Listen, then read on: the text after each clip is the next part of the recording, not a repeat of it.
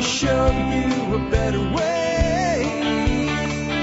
Hi, folks. This is Jack Spirko with another edition of the Survival Podcast. As always, one man's view of the changing world, the changing times, and the things we can all do to live a better life if times get tough or even if they don't.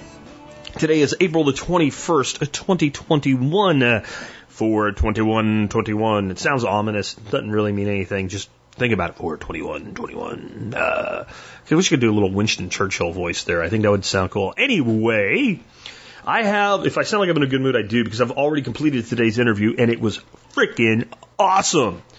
Qu- Christian Westbrook, or you may know him better by his on screen name, Ice Age Farmer, joins us today at the Survival Podcast. This turned into a really long interview because it was so fascinating to have this discussion. And it really was less an interview and more a discussion between two people that I think have followed each other's work for a while. And really, uh, maybe we have some disagreements, but we agree like 97.5%. I'm going to go on record with on that.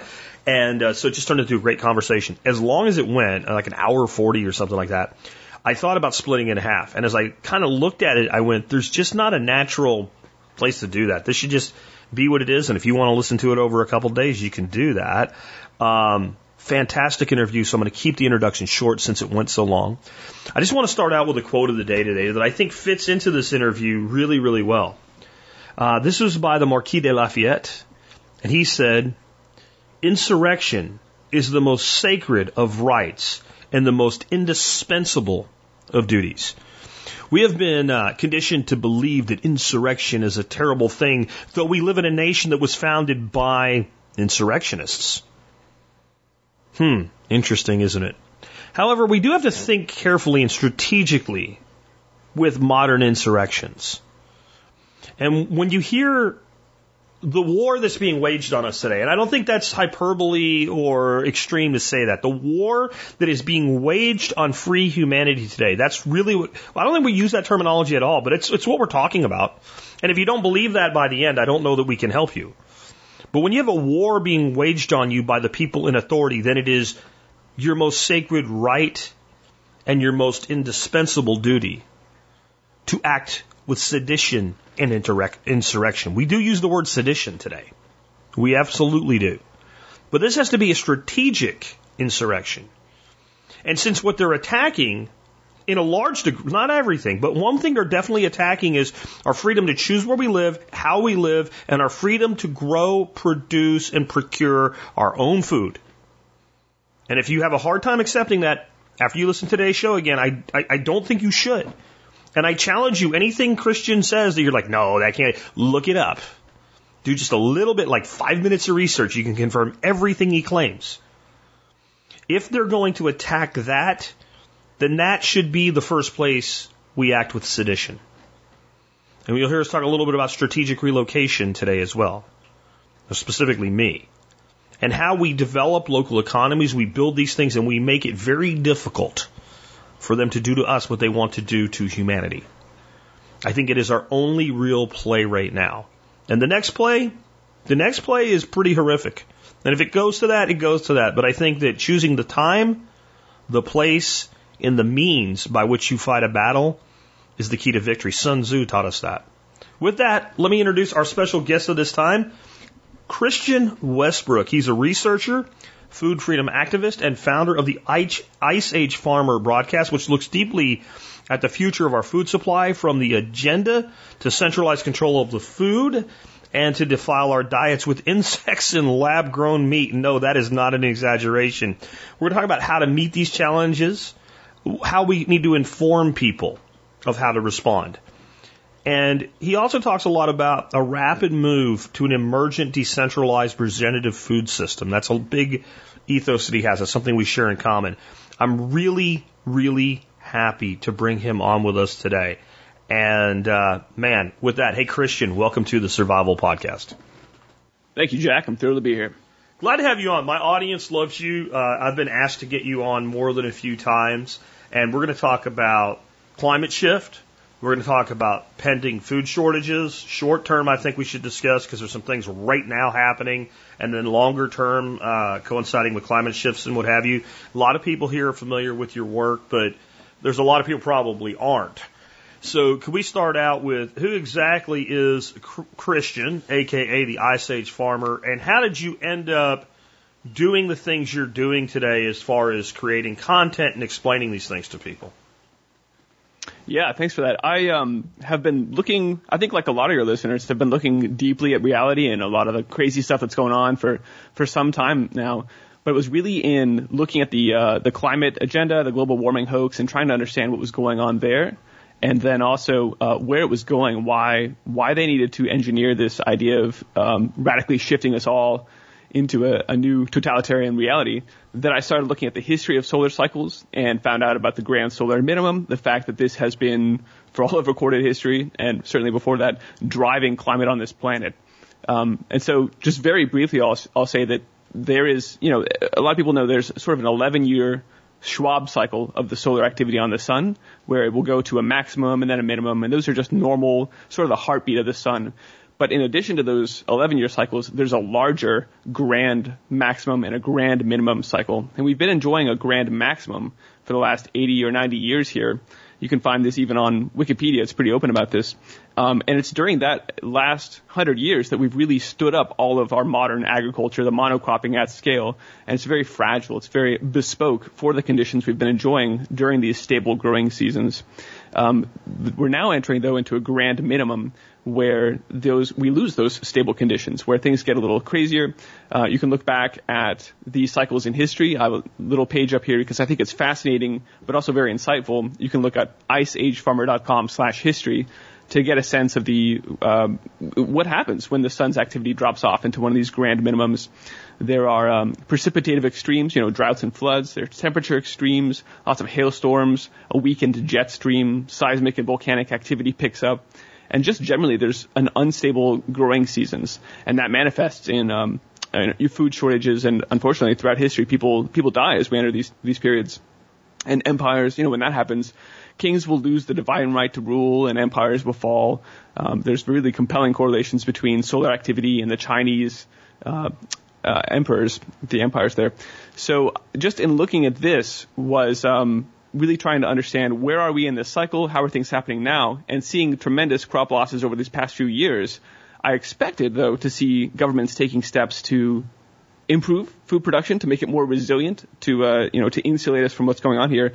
And um, oddly, what I found was that they were doing quite the opposite. Right? They were making things even more fragile. They were preparing to seize upon this crisis taking total control over food production. I mean, that's what the uh, cryptocracy generally does: is never let a crisis go to waste, right? Turn it into an opportunity. Um, so a lot of the things I just mentioned, those unstable growing seasons, it's become more and more obvious over time. Just yesterday, it was snowing across the Corn Belt. There's been record snow this late in the season. Uh, we got some cold temperatures these next two weeks that are going to slow down our planting progress. Meanwhile, Brazil's corn crop, the safrinha, is suffering. There's, it's, uh, we're starting to get a sense for, after all the damage that was done to their soybean crop this season, how late the safrinha is and how that's going to affect their corn yields this year. It's all, uh, it's very interesting. It was looking into these crop losses and seeing that they were actually being hidden from us over the past few years. And in fact, we were being positioned not to, um, to make ourselves more resilient to this drop in food production, but for an engineered collapse. And so that became more of a bigger research area into who is engineering this food scarcity, how does it tie into these broader agendas, why are they collapsing the food supply chain, all stemming from that initial look into, you know, climate cycles. And that's sort of where, where the research has taken me, yeah. Yeah, I mean, what you're saying makes me think of a quote by Aldous Huxley uh, that I'm, I'm sure I'm paraphrasing here. Um, but it was essentially that the only real lesson from history is that no one ever learned a lesson from history. And I think that there's yeah. like people like you and me and individuals that we certainly do. But I don't think he was speaking of that. I think he was speaking of the people in charge, right? Like the, the, the people that end up making the decisions that um, created, let's say, our educational system that said we got to have them study history so you know we don't repeat the the errors of the past. Yet it seems like the errors of the past are continuously repeated. And in the case of something like a solar cycle, I think it's really important that people understand something. We don't think this will happen. We absolutely know, based on historical record, this cycle exists. We're entering that period of the cycle. And then the only question in a grand solar minimum this time around is how minimum? Like this is not, well, maybe it'll happen. This isn't 99% probability it'll happen. This is, this is how the sun works. And when it's done, like you think of Old Faithful, the geyser, right? Like there's a time, I don't know what it is, but you can go to Old Faithful and wait. And guess what? It goes because it, that's why they call it Old Faithful. It's on a, a, a kind of, it's almost like it's a timer, but it's really a natural cycle. These solar cycles are natural cycles. They're as natural as they could be. And clearly humanity has no control over them whatsoever. Like we don't, there's nothing we can do on Earth that changes what the sun does. The other way around, sure, but like we don't, we don't have a switch to change this thing. And when you can look at something historically and see that it has happened like a clock over and over again, then you know it's coming. And it, it amazes me that anybody would even deny this other than it is counter to the narrative. So I guess with that in mind, do you think they created the narrative knowing it was counter? Or do you think they created the narrative and it's what they're using and now they have to defend the narrative no matter what?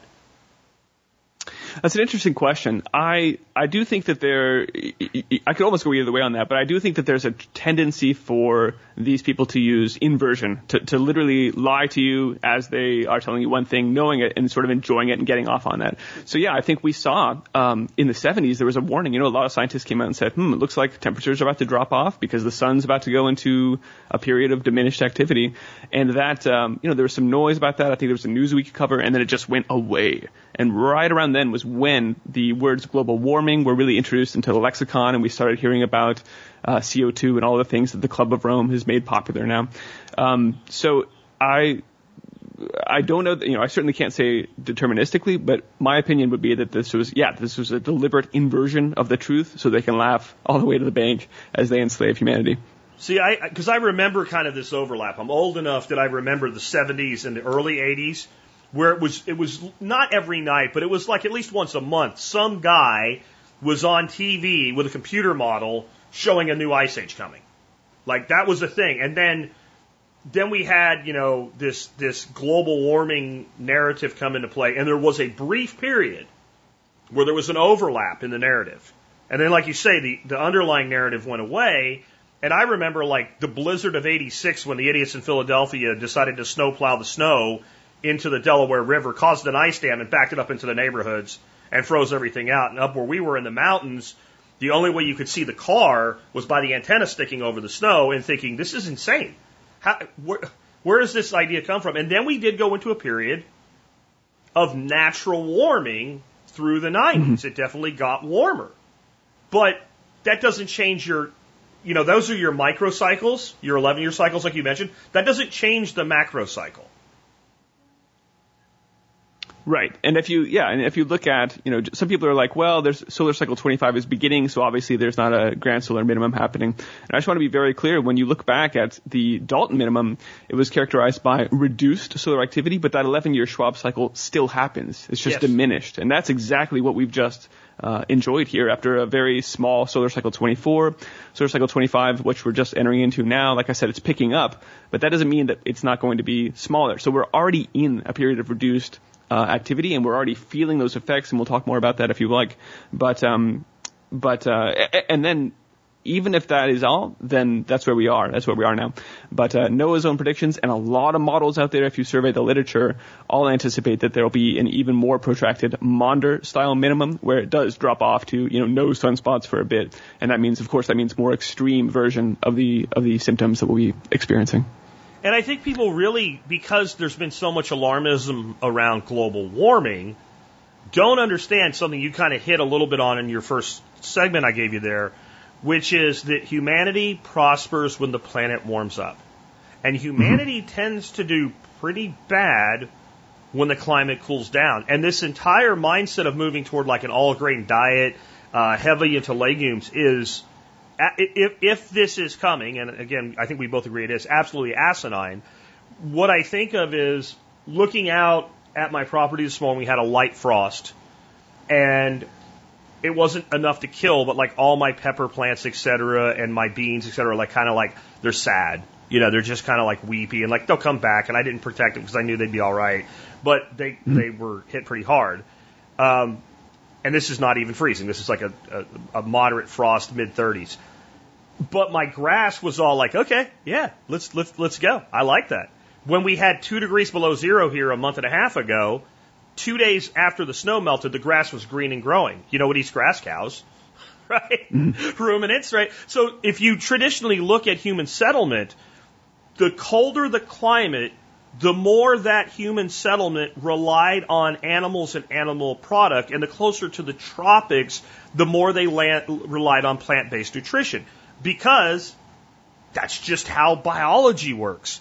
So if we're moving toward a colder climate, then we should be moving toward more grazers and ruminants and critters that eat things that we can't eat or that we really don't want to eat and convert it into high quality nutrition. And this is where I maybe agree with you. Like they laugh as they do their psychopathic manipulation of society. Like they're literally doing the exact opposite of what any intelligent being would do looking at those two trends and looking at history. Yeah, which is it's it's hard to argue. At some point, you're like, these guys aren't just idiots. As you said, they're doing the exact that, opposite. They can't be that stupid. Yeah. Right? Yeah. You can't so they know be what's in going power on. for thousands of years and be that stupid. I'm sorry. Go ahead. I'm sorry, but yeah. Yeah. No, you're you're right, and so and so they know what, what they're they're doing, and they're doing exactly the opposite, and that's why that's why I, I use the words that I do. That this is a designed and engineered uh, food scarcity that's being used to bring in this new agenda that they have. Yeah. But how's it going to work?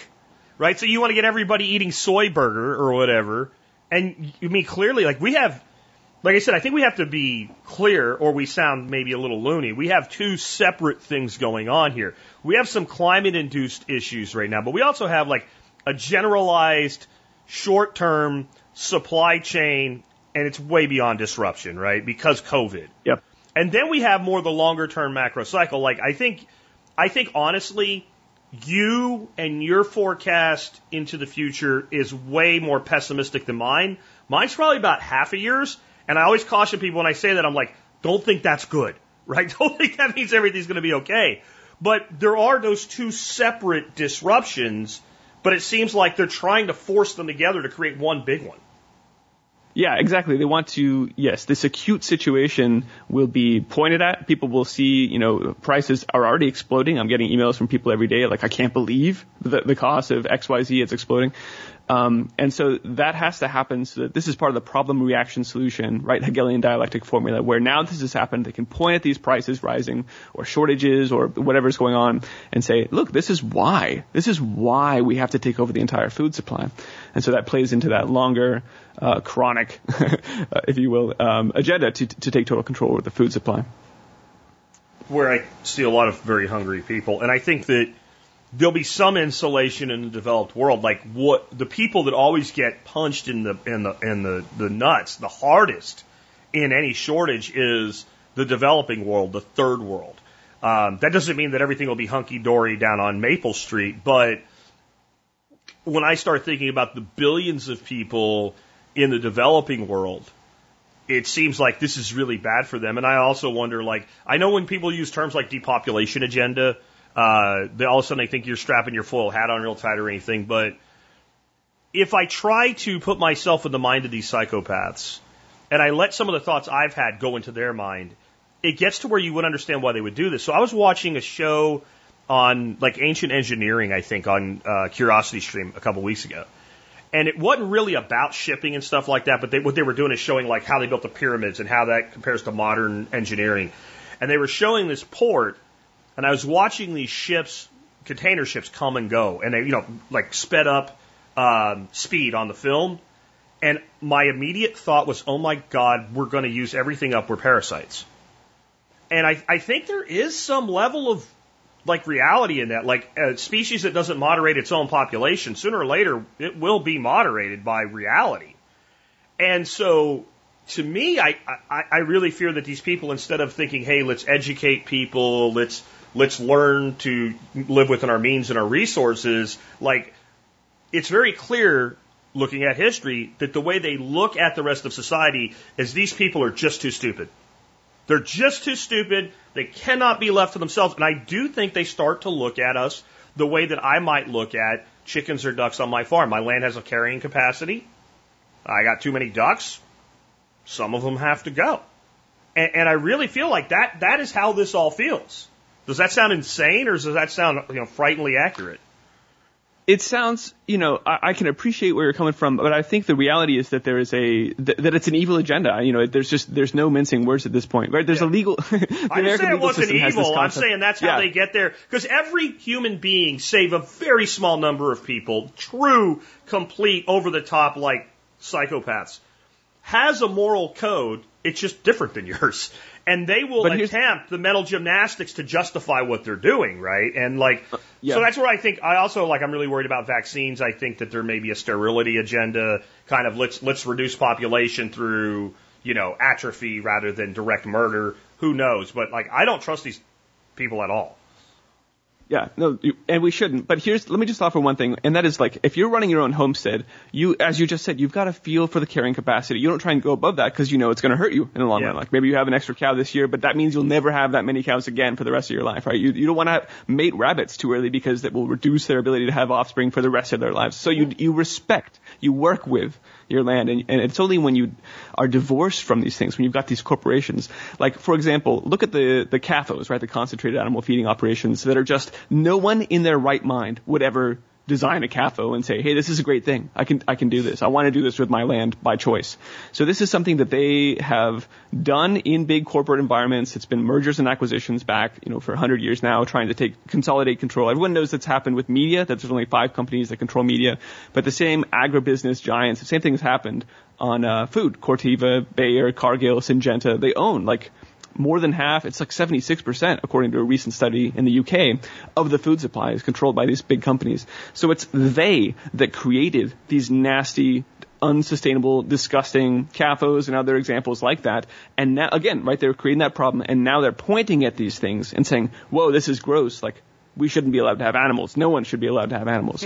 and so it's almost like they've created this, this nasty looking straw man as an excuse to come take away your ability to grow food. Because I, I guess that would be my reaction is that I don't see, uh, if humanity were doing things small scale, regeneratively, I don't see us acting like a virus. I see us acting more like a shepherd working with the earth and taking care of it. Uh, it's only when we go to this at scale, corporate, divorced from the land approaches that you see things like those atrocities. No, I think we agree there. I'm more talking about the mindset there. The mindset being, mm-hmm. and I think that they, I think that they really do look at all of us as as animals, that, like we're just to be farmed and ranched. But I also think like all animals are e- uh, all animals are equal, but some are more equal than others. And I think right. even even for us lowly peons, there's a stratification. And I think when they look at the third world, they look like it's an even further down the nose look. And I think that they think these people just breed like crazy. So the CAFO thing is really a separate issue than what I'm talking about. I'm talking more about human population like the total hu- number of human beings on the planet, you know, exceeding like 9 billion or something like that. Now, I, I also think it's alarmist BS because the human population is already moderating itself. Like, one of the reasons these developing places have such high reproduction numbers is, you know, lack of education. Like, hey, you don't have to do this. Uh, but part of it is, do you put an organism under stress? It makes more of itself faster even if it's not conscious. So, like, if you wanted a fruit tree to fruit young, this is not a good idea, but if you wanted to make it happen, what you do is you stress the tree. And the tree immediately will fruit with everything it has because it thinks what? You know, in, in however plants think, right? I'm going to die. So my, mm-hmm. my purpose in life as a pear tree is to drop pears so that at least two pear trees will exist after I die. Like that's that's that animal's or that that plant's intrinsic, you know, universal knowledge is to reproduce itself. So in these situations where humans are honestly treated a lot like animals in CAFOs, um, you're going to get high reproduction rates. And then they take this and, and, go, we have to do something. But again, I think you're back to what you said. Like they created it. they yes. created it, right? Yes. They did this. If you look yeah, at, and that's exactly the point. If you look at now Ethiopia, they're pointing at these cities, yeah. Remember Ethiopia when we were kids? They showed all the people in deserts with the flies on their face, and you know your mom said if you don't eat your food, they're starving because of you, and other nonsensical, illogical leaps like that. Of course, you know our parents were programmed to believe this stuff too.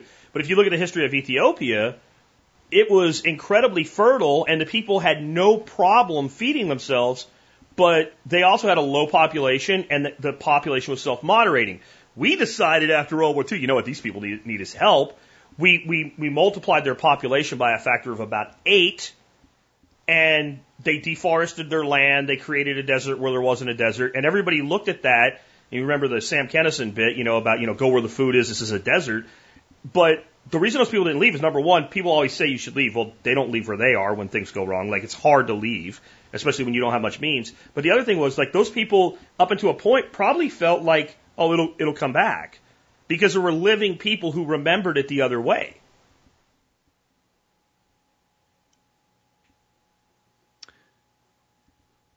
Yeah, absolutely. So I mean, I think that that's maybe another problem we have, right? So, like, the reason I brought that up is a lot of the stuff I think that you and I think is going to happen. I think there'll be a lot of people just thinking, "Oh, it's it's just weather; it'll it'll come back," and it will. But I think we're talking decades, not not not years. Yeah, and there, and then that normalcy bias obviously extends into the agendas themselves. It's not just the weather that people say, "Oh, this is kind of weird, but we'll get back to normal next week." It's it's everything. It's uh, people expect this pendulum of totalitarianism to swing back at some point, and they're just sort of waiting it out. Or COVID will will pass at some point. We'll get back to normal. And I think it's very important that people realize right now this is all part of a plan that doesn't involve going back to normal. It's just going to continue failing forward into more and more centralized control. Yeah, my fear with COVID is people say, you know, it'll eventually it'll ebb off and, and, and we can go back to normal. Okay, it did ebb off. It has ebbed off. It was never as bad as they said, but we did. Whenever there's a new virus, like humans are the, most vulnerable to it. No matter what you do, it's going to hit them first because they're the most susceptible to it. If we look at the the rate of the virus in the United States of America today, there's no reason for any of the restrictions anywhere to still be in place. Period. The end. Like it doesn't. It's not a thing. It's just not a thing. Have you seen it go back to normal? I haven't. So if we if we're already at a state where based on the epidemiology of the illness we should be back to normal and we're not, it amazes me that people think it, it just will. I, I I don't see it going back to normal, whatever the hell that means. Yeah, it's just unthinkable to them that the government is not acting in their interest. They would never keep secrets from us. I mean, it's it's it's appalling to to have conversations that end in, "Oh, the government wouldn't do that to us," but it still happens. Uh, even as we're told directly from the UN, the World Economic Forum, that we will own nothing and be happy. Right? They, they're yeah. open about this agenda for neo feudalism within the next eight years now. It sounds like it's just rhetoric from you know th- th- these guys dreaming in their ivory towers, but in fact, it's a long-standing plan for this global takeover of all resources, all economic activity, total awareness and control. Um, and yeah, while food is, it's, it's not always, in fact, food is usually neglected as part of that agenda talking about it. But, um, but yeah, the UN has broadcast for a long time that we should be eating bugs, we should be moving to lab grown meat in order to save the planet from this global warming emergency. We've heard about the uh, the planetary health diet was released by the Eat Lancet Commission, which is pretty clear. It eliminates most animal source foods, uh, which is exactly what Bill Gates is parroting recently, saying we should be eating 100% lab-grown meat. And of course, he's saying that because he's the guy that's funding Impossible Foods, yeah. whose stated goal is to end animal agriculture. So that's that's the agenda for food is to really to make the case that because of global warming and because of pandemics and how risky and dirty and dangerous farms and ranches are, now we we, we have to we have to shut it all down, Jack. Yeah. of course, that real reason, yeah, is control. I mean, that is part of the whole Great Reset, right? I mean, that is, I mean, you, you bring that up and people kind of like lump it into like David Icke saying that the government is run by lizard people in human suits. Like, it's just nonsense. Yet, like, the same week, I think it was like the New York Times said the Great Reset is a conspiracy theory, like a front page hmm. article. I don't know if it was the cover, but it was like when you, you know, blow the fold on the front page, it's a conspiracy. Time magazine had on their cover of their magazine, it's time for the Great Reset. And, and like we're living in this really paradoxical dystopian world where like people will literally let that perception bias and that, that, that, that normalcy bias not only, it's not like you have to go look for this, I guess is what I'm saying. Like, there's things that people like you and I have been telling people about for a long time, and you have to dig a little bit. You know what I'm saying? You have to kind of like uh, find it. You know, you can find it, but you got to look for it. This is not mm-hmm. hidden. This is the World Economic Forum has the Great Reset on their website, front and center. Time Magazine puts it front and center. other media puts out the whole thing's a conspiracy theory. It's not there, and people believe it. And it is like it's. I, I don't know how old you are, but like I remember like Super Friends and stuff, like Bizarro Land, like Anti Superman, like you know, like like alternate universe, except it's coexistence. Coexist. Say that again. Coexistence. It's like coexistence. Like there's the instead of having these two parallel universes, right? You know, like good Superman and bad Superman. You have like this, like the two the two universes exist side like at the same place, not even side by side. Like you have people saying there is no Great Reset, while Time Magazine has on the cover of their magazine, here's the Great Reset, hmm and you could show it to them, and they just, well, it's not real. Yep. What, Yep. I, Same I thing happening. Photoshop Time Magazine and tricked them into putting it on the shelves at a thousand booksellers across the country. I did that, really? Right. I think this is a mind, a, a tried and tested mind control technique. When you've got the media saying the different things out of both sides of their mouth, people just they give up. They give up. It's like, well, I don't even know what's true anymore. And you know, they're so busy trying to feed their family and and get everything taken care of that uh, they just don't have enough time to sort through it all. But but that's less. Like you said, that's less and less true every day. And I was going to mention there's, you know, the, the legal system in the U.S. has this idea of a reasonable person. What would a reasonable effort you know, conclude here. And I think over time we've gone from the case where like someone really had to look deeply into these things and put a dot here and a dot there, and maybe you could sort of start to connect these things and see the picture, but you're still making a couple jumps here and there intuitively to get there. No, we're, we're not there anymore. Like it's it's out, it's on the front page of the World Economic Forum. You'll own nothing. This is a global neo-feudalism takeover. Um, and I think by now it's it's not it's just not a conspiracy theory. Any reasonable person would uh, would come to the right conclusion here.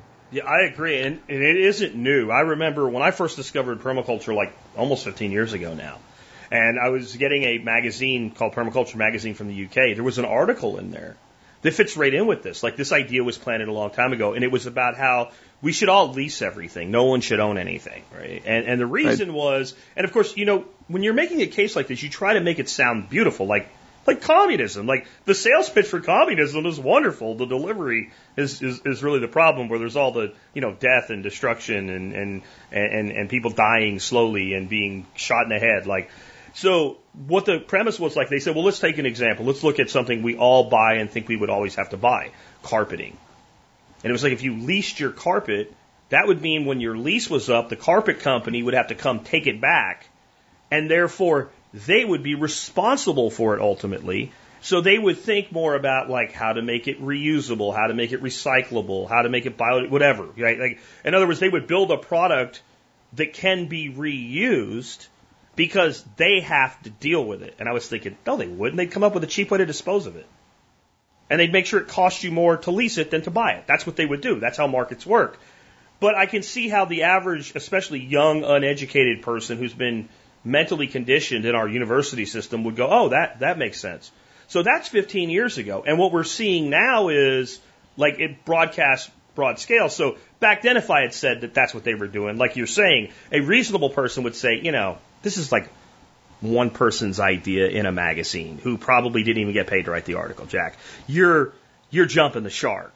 Where mm-hmm. today, like, I don't know how you can come up to a different conclusion because, like you said, these are not people that write magazine articles, right? These are people that set global economic policies, being very clear about what they want to do. Yeah, and we've seen a lot of the language and ideas that were rolled out during this uh, pandemic from contact tracing now making its way over to climate tracing, which is Al Gore's desire to monitor every greenhouse gas emission everywhere on Earth in real time. I mean, the surveillance grid is being rolled out also right now, and that's another sign that this isn't, you know, this this ties back to what you were saying. Like, if, if these guys just had better ideas, if they were just innovating genuinely, authentically, then, you know, people would say, hey, that's a great idea, and they would move to it organically. Yeah. Um, but, but it's, it's not that. It's, it is a takeover. Um, and it's it's for that reason that even in their own literature, you you read from the Rockefeller Foundation, it talks about how farming is bad and these, these new ideas are going to take over. But if uh, again, they don't leave it there. They then say, uh, you know, in, in the next section, it's like we have to go turn off these old farmers. We have to strip them of their ability to save seeds. We have to remove animals from them because they know that their ideas are inferior and don't win out in the in the marketplace of ideas. So, and, and this is something that's been done back all the way to Stalin, right?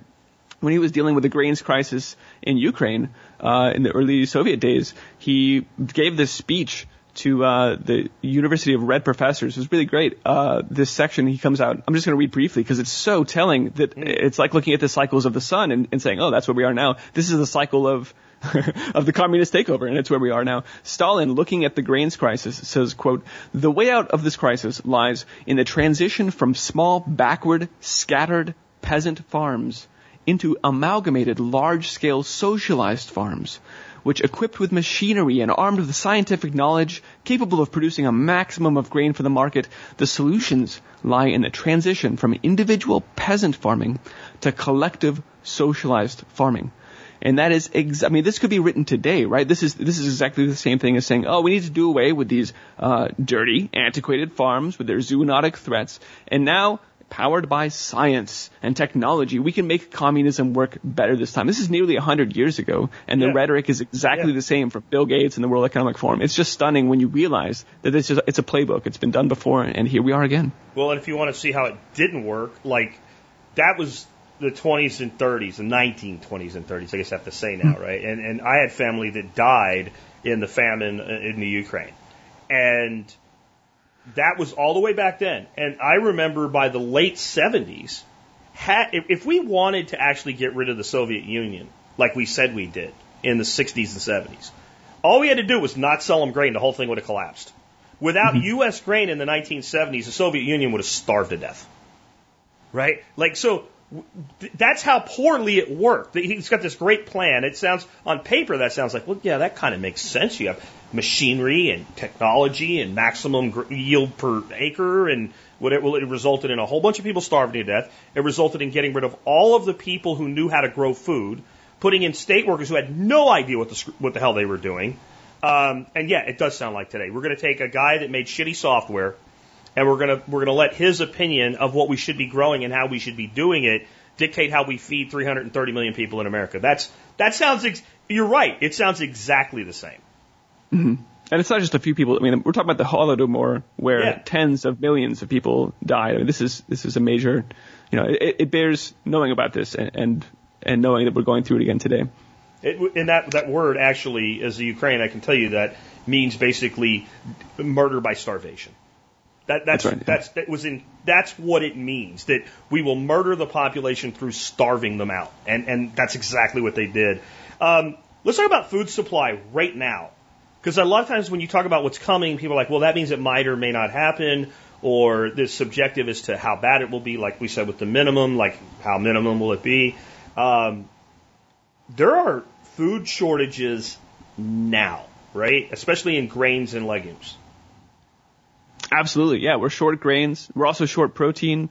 You can see prices exploding around the world. That's why countries are sh- starting to shut down their exports and try and keep track of their own food domestically.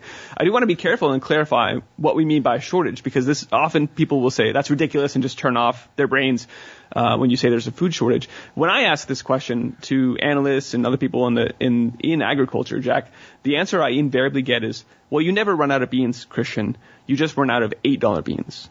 And then you run out of ten dollar beans, and then you run out of fourteen dollar beans, maybe. But by that point, things are starting to get sketchy. You know, people can't afford to eat, feed their animals. Soybeans, so, soy is one of these things, you know, um, that's in everything. Soybean oil, unfortunately, is in a ton of stuff.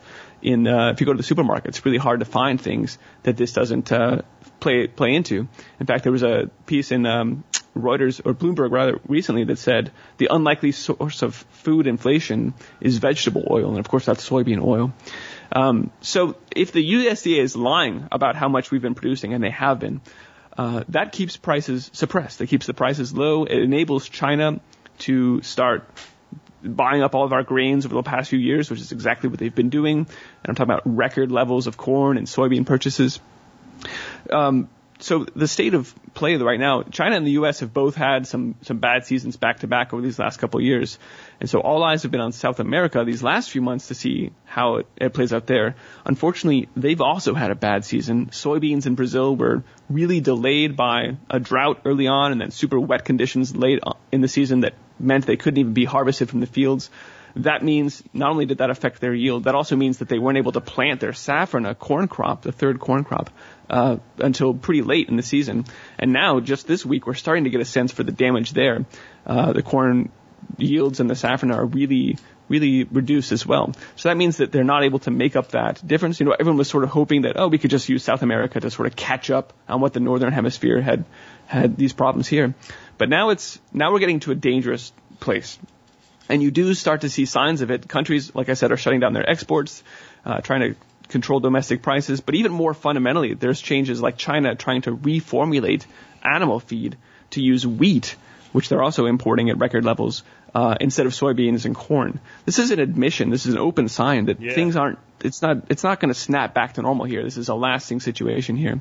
And, and that's Um, not like I said- sustainable just for people that don't understand. Like your average protein in wheat that you get today is going to be somewhere between 9 and at the high side 12%. Okay? Soy is going to average in the mid 30s. It's not a like kind swap. You hmm. can't get the growth rates from your animals, and you can't have the solution of just we're going to feed them more. And I, I'm going to go out on a limb here and say what China will probably do, and what they're probably doing, is some sort of protein extraction methodology where, like, you can feed the animal more protein in wheat, but you're not feeding them straight wheat. You're you're doing some sort of you know separation of, of the protein from the carbohydrate to to boost the protein yield because you can't you can't do that. Anybody knows that's ever even raised a backyard chicken flock and raised babies. You can't do that. You got to have the protein for growth. And of course, they're exploring more Frankenstein-like options. They're trying to engineer a new form of GMO soy that has even more protein in it, can be grown indoors, stuff like that. So you can do Um, less. you can feed them less and get the same protein. Okay, so the other way around. Um, China's also struggling. So beyond grains, there's also um, these words floating around about a global protein shortage. Uh, China had a, a real struggle with African swine fever about 18 months ago. Decimated more than half their swine herd, and they're still trying to build that back up. Although, of course, now they're doing it. Uh, You, you'll hear this theme throughout the whole talk today. Now they're doing that in modern operations, indoor, uh, highly automated animal farms that use more soybeans for inputs because they've turned off the family farms, and those Yeah. guys are now trying to find new jobs. Um, African swine fever now threatening the EU and Indonesia, and it's probably just a matter of time until that makes its way into the U.S. on animal feed of some sort. Uh, U.S. as well has been burning through our own frozen meat stocks over this last year. You can look at the charts; it's just staggering. Uh, during the, you know, we all know that the meat factories were shut down because of, you know, due to COVID, and so there were limited shortages that we did see, like no beef at Wendy's, but it was kind of a fleeting, uh, just a, a novelty thing. We didn't really feel the effects of those meat plant shutdowns because we were eating, literally, we were eating into our frozen meat stocks. And now that those are diminished, we don't have that buffer between us and uh, shortages of meat at the supermarket. Um, if the situation in Ukraine, just one other thought here, if the situation in the Ukraine goes hot, that's going to be, you know, all bets are off at that point. That's an extreme disturbance to grains exported from the Black Sea area. And just to be very clear, like I've talked about Ukraine, Russia, and the Black Sea area, uh, China, Brazil, and Argentina in the southern um, hemisphere. These are the the reason I, I focus on these are these are the bread baskets of the world. These are the countries that feed every other country in the world. And when they're having problems uh, with production or even meeting their own domestic needs, you know, you see like there was a quote from a guy in Belarus, one of their ag ministers, who's saying, "Hey, if if Ukraine puts this limit on their exports, you are dooming your neighboring countries to starvation." And you don't really throw those words around lightly. So it's it's again it's something that we need to pay attention to when when the big bread baskets of the world are all having simultaneous crop failures. It's a big deal. Well, and if this is what scares me about the the potential for conflict right now in war. If I'm Xi Jinping of China or I'm Putin of Russia, and I want to take Taiwan or I want to take the the rest of Ukraine back, or I want to take more of Ukraine if I'm Putin, maybe not the whole thing. Um, I don't know that you're going to get a better window to do it than yeah, right about now. Like maybe you Yeah. wait a little bit more for a complete and total, you know, mental breakdown of, of Joe Biden, and you get like maybe you get into a transitional period to to Harris where things are really in disarray, and the U.S. has its own problems, and maybe some other shit kicks off. But during this administration, if you're going to move, it doesn't get better. So then the question becomes, are you gonna? Like, so if the answer is yes to that, then it's probably going to happen some way, shape, or form. Um, personally, I think that we need to mind our own damn business, and we wouldn't be in all these problems in the first place. Uh, we, we we don't need to be telling the rest of the world how to live, but we have, and every action has consequences. So now we're like entangled in all this, and we're in a situation where, in both instances, the United States has a doesn't mean we'll do it, but we have a legal obligation to defend an ally by treaty, and, and that is that is a nasty place to be in with stuff like this. And then, like you said, the larger implication is, you know, think of it this way: think of a world leader as the head of a family. Might even be a really bad father, but even a really bad father will generally look at their kids and go, you know what? If I got to climb the fence and club the neighbor in the head to make sure my kid eats tonight, I'm going to feed my kids. And when we start getting into food shortages like that, like the people that will already do evil stuff will justify far more evil to feed their kids, or in this case, their subjects. Yeah, and it's really hard to say right now. You know, like I, I know Putin said you need to turn those destroyers around, and Yeah. Biden did. So Yeah. it doesn't even look like he's going to honor those legal obligations. It's it's it's it's pretty hairy right now. I think you're right that uh, the situation is pretty much primed to spark off. And of course, if one goes, then the, The other other would probably probably seize on that opportunity. Yeah, because oppor- well, uh, he's obviously. busy with Putin. I can go over here and take Taiwan. Like, and I think that like people need to understand what that legal obligation is and isn't. So let's say that the shit that's going on in Ukraine right now, and I think this is something people don't understand, and we still have family there, so so I do. The part of Ukraine that borders Russia is not made up of just Ukrainians that want to stay Ukrainians. There are a lot of Russian loyalists in that part of the Ukraine that would prefer to be part of Russia. I know that's hard for people to get their head around. I know that's not what the TV tells you, but that's the, the mix you have. And those people think the best way to get that to happen is to create a situation where the Ukraine is tempted into actually being taking the first aggression. If that happens, it becomes more of a well, do we intervene? Then we're required to intervene. We're required to defend an ally. We are not required by the NATO treaty to defend an ally that initiates the conflict. And that's that's this weird gray zone. But let's say that happens and we're like, well, we're not going to do that. And then, you know, Z sends the freaking uh, jets into Taiwan. Well, now what? It, it's it's I, I don't pretend to know what's going to happen there. I just know that like what I said yesterday in a total different situation is imagine that you had a, a floor covered in water and you lit a match and threw it on the floor like nothing would happen. But if you if you put straw, dry straw all over the floor, soak it with diesel fuel and throw a couple cups of gasoline on top of it just for the hell of it, and you throw a match on there. And I think that what the situation we're in is there's no guarantee of the match, but that's the floor. The floor is like beautiful tinder drenched with diesel fuel and gasoline, and it takes a spark and boom. Yeah, it's a good analogy, and uh, a lot of people don't understand this is exactly what it was like the situation before World War One. It sort of just festered, and everyone was, you know, everyone knew we were right on the cusp of war, but it, it took that Archduke to um, to really finally to be the match there. And so I think you're right. We're we're just looking for the match at this point. Yeah, but uh, but trying to go over that, think about that for a minute. That's a very astute point, Christian. That had that situation not been where it was, and some guy popped an Archduke, the square root of f all would have been the result. Like nothing. People are like, "Oh, I'm pissed," but like, like the idea that you would go into the first truly mechanized global conflict over one dude getting popped. Not to mm-hmm. diminish any human life, but we just would, you know what I'm saying? We wouldn't have done that. We had to be in a, an agitated, dry tinder state for that to effectively be the match, if that makes sense. Yep, that it was straw and gasoline on the ground. You're exactly right. Yeah. And uh, you know the analog goes further than that. That Weimar was printing money Mm. before and, and sort of enjoying the benefits of that. Everything seemed fine, and then of course a couple of years later it really came home to roost.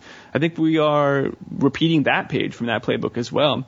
Um, looking at inflation, the White House just last week put out a warning about, oh, don't worry about the inflation numbers. They're going to look bad, but it's because of base level effects from last year's shutdown.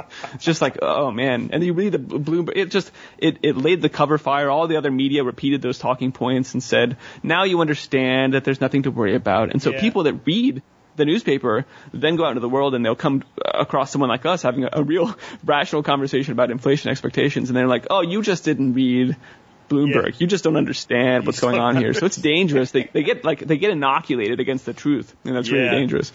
Yeah. You know what? I love the memers, and somebody needs to make a meme and take Jen, what's her name, Psaki, the the White House mm-hmm. press uh, secretary, and remember mm-hmm. Baghdad Bob. Remember Baghdad Bob mm-hmm. from the invasion of Iraq when like the U.S. tanks are like rolling in the background and he was out there in his beret going, "There is no Americans in Baghdad." Like that's that is literally the administration right now. Like they're literally a modern Baghdad Bob. Yep. If anybody does that, I want credit. There's, I want- I want credit in the meme somehow. Put a little JS down in the corner. Um, on this note, like if all this crazy stuff's happening, like you and I say, surely not everybody's being as stupid as we are. Like, are other countries doing something about it? Yeah, absolutely. So China seems to know exactly what's going on. They've been buying up everything they can get their hands on, not just from us. They literally drove Brazil out of be- uh, soybeans. When I say beans, I mean soybeans, uh, selling those mostly to China. And uh, Brazil now, because they ran out uh, and had a bad season this year, they've dropped their tariffs. This is just last week. They dropped their import tariffs on corn and soy, and they're trying to buy from their from Argentina next door because they just they, literally they sold all of their food. Uh, Argentina also put some export limits on. Their livestock association petitioned the government and said stop exporting our grains. We need to be able to feed our animals, and so they actually did that. Just yesterday, Argentina created a registry of beef exports. And of course, you know, registration leads to confiscation thinking here. In this case, it leads to limiting beef exports uh, in the in the name of keeping domestic prices stable. Uh, you can keep going down that list of bread baskets like we did. The Black Sea with their with their pork crop has limiting exports in Russia. Ukraine limited exports again at the behest of their livestock producers association. So yes, around the world and, and again concerningly from the bread baskets, countries are taking steps to preserve uh, the integrity of their domestic uh, food supplies. We're not, Jack. We are exporting grains to China at record level, beyond record levels. You know, we called it a Trump trade deal, but it was really just the systematic extraction of our commodities here. Years worth of corn going in a single week. It's been insane. Um, you can find some pictures on my Telegram of these uh, line of soybean shipments destined for China. Just a, a huge flow of these major tankers pulling soybeans over to China. Same for ethanol. They've been buying that at record levels. That, of course, comes from corn, so it's just another way of, of getting the, the crops out. Uh, and no, we're not we're not doing any of that. In fact, Biden has has launched a comprehensive series of attacks on farming and ranching, mostly guys under the the net zero emissions, right, tying it back to the climate nonsense. They brought Tom Vilsack back in, the Obama USDA head, and he's now charged with creating a racially equitable food system, which is something that flows from the Rockefeller Foundation's Reset the Table uh, report. They're doing reparations, not just dollars, but some land. Uh, and, and yeah, the USDA itself under Vilsack has been tasked with creating a plan for net zero agriculture, which is it's it's insane, really. It, it, it is how they will start to justify the moving of all farms and ranches into indoor operations and into the insect protein, things like this. Biden also launched the 30 by 30 plan. You've probably heard about this. We want to put 30% of our land into conservation, 30% of our waters. Uh, just stop stop farming it. Stop producing food. Uh, this is something that the UK has done as well. Of course, those numbers come from the UN plans. The IPCC said we need to do 30%, uh, uh, uh, kick the people off, stop farming. All of these things flow down from these agendas. Um, the Biden administration's tax plan, hopefully you've talked about this as well, is it's, it's almost impossible to inherit a family farm because you're taxed on the Yes. value Yeah. without even selling it. So Yeah. it basically forces when, you know, when the farm is being handed down, it basically forces your hand to Well, have to sell it off. just on on that, like that has been a problem, but for some smaller farms, you, it's been under the under the the bogey for inheritance tax. And then I, every time I say anything good about Trump, I have to point out I'm not praising the guy overall. I just I give anybody their props in the right place. He jacked up inheritance tax limitations to where that ceased to be an issue. And what what Sleepy Joe wants to do right now is take that away. And people always think of like this is like a, a billionaire's tax or something, and who cares? It's the rich people. Well, imagine a farm or a ranch that's been in a family for 150 years, and that family makes a decent middle class income. Couple hundred thousand a year maybe, right? And that's being spread across like, you know, dad and a couple sons or something and, and a mom. Like it's, they're not living like the Rockefellers or anything like that. But that farm or that ranch is valued at what? You know, $20 million on raw land acreage price per acre. Mhm. And then all of a sudden, well, dad dies, junior inherits the farm, he gets a tax bill on $20 million. How the heck can he pay the bill? He can't. That's the point. Yeah. Go- go ahead, complete, rich- complete the dots right there. What happens Yeah. next?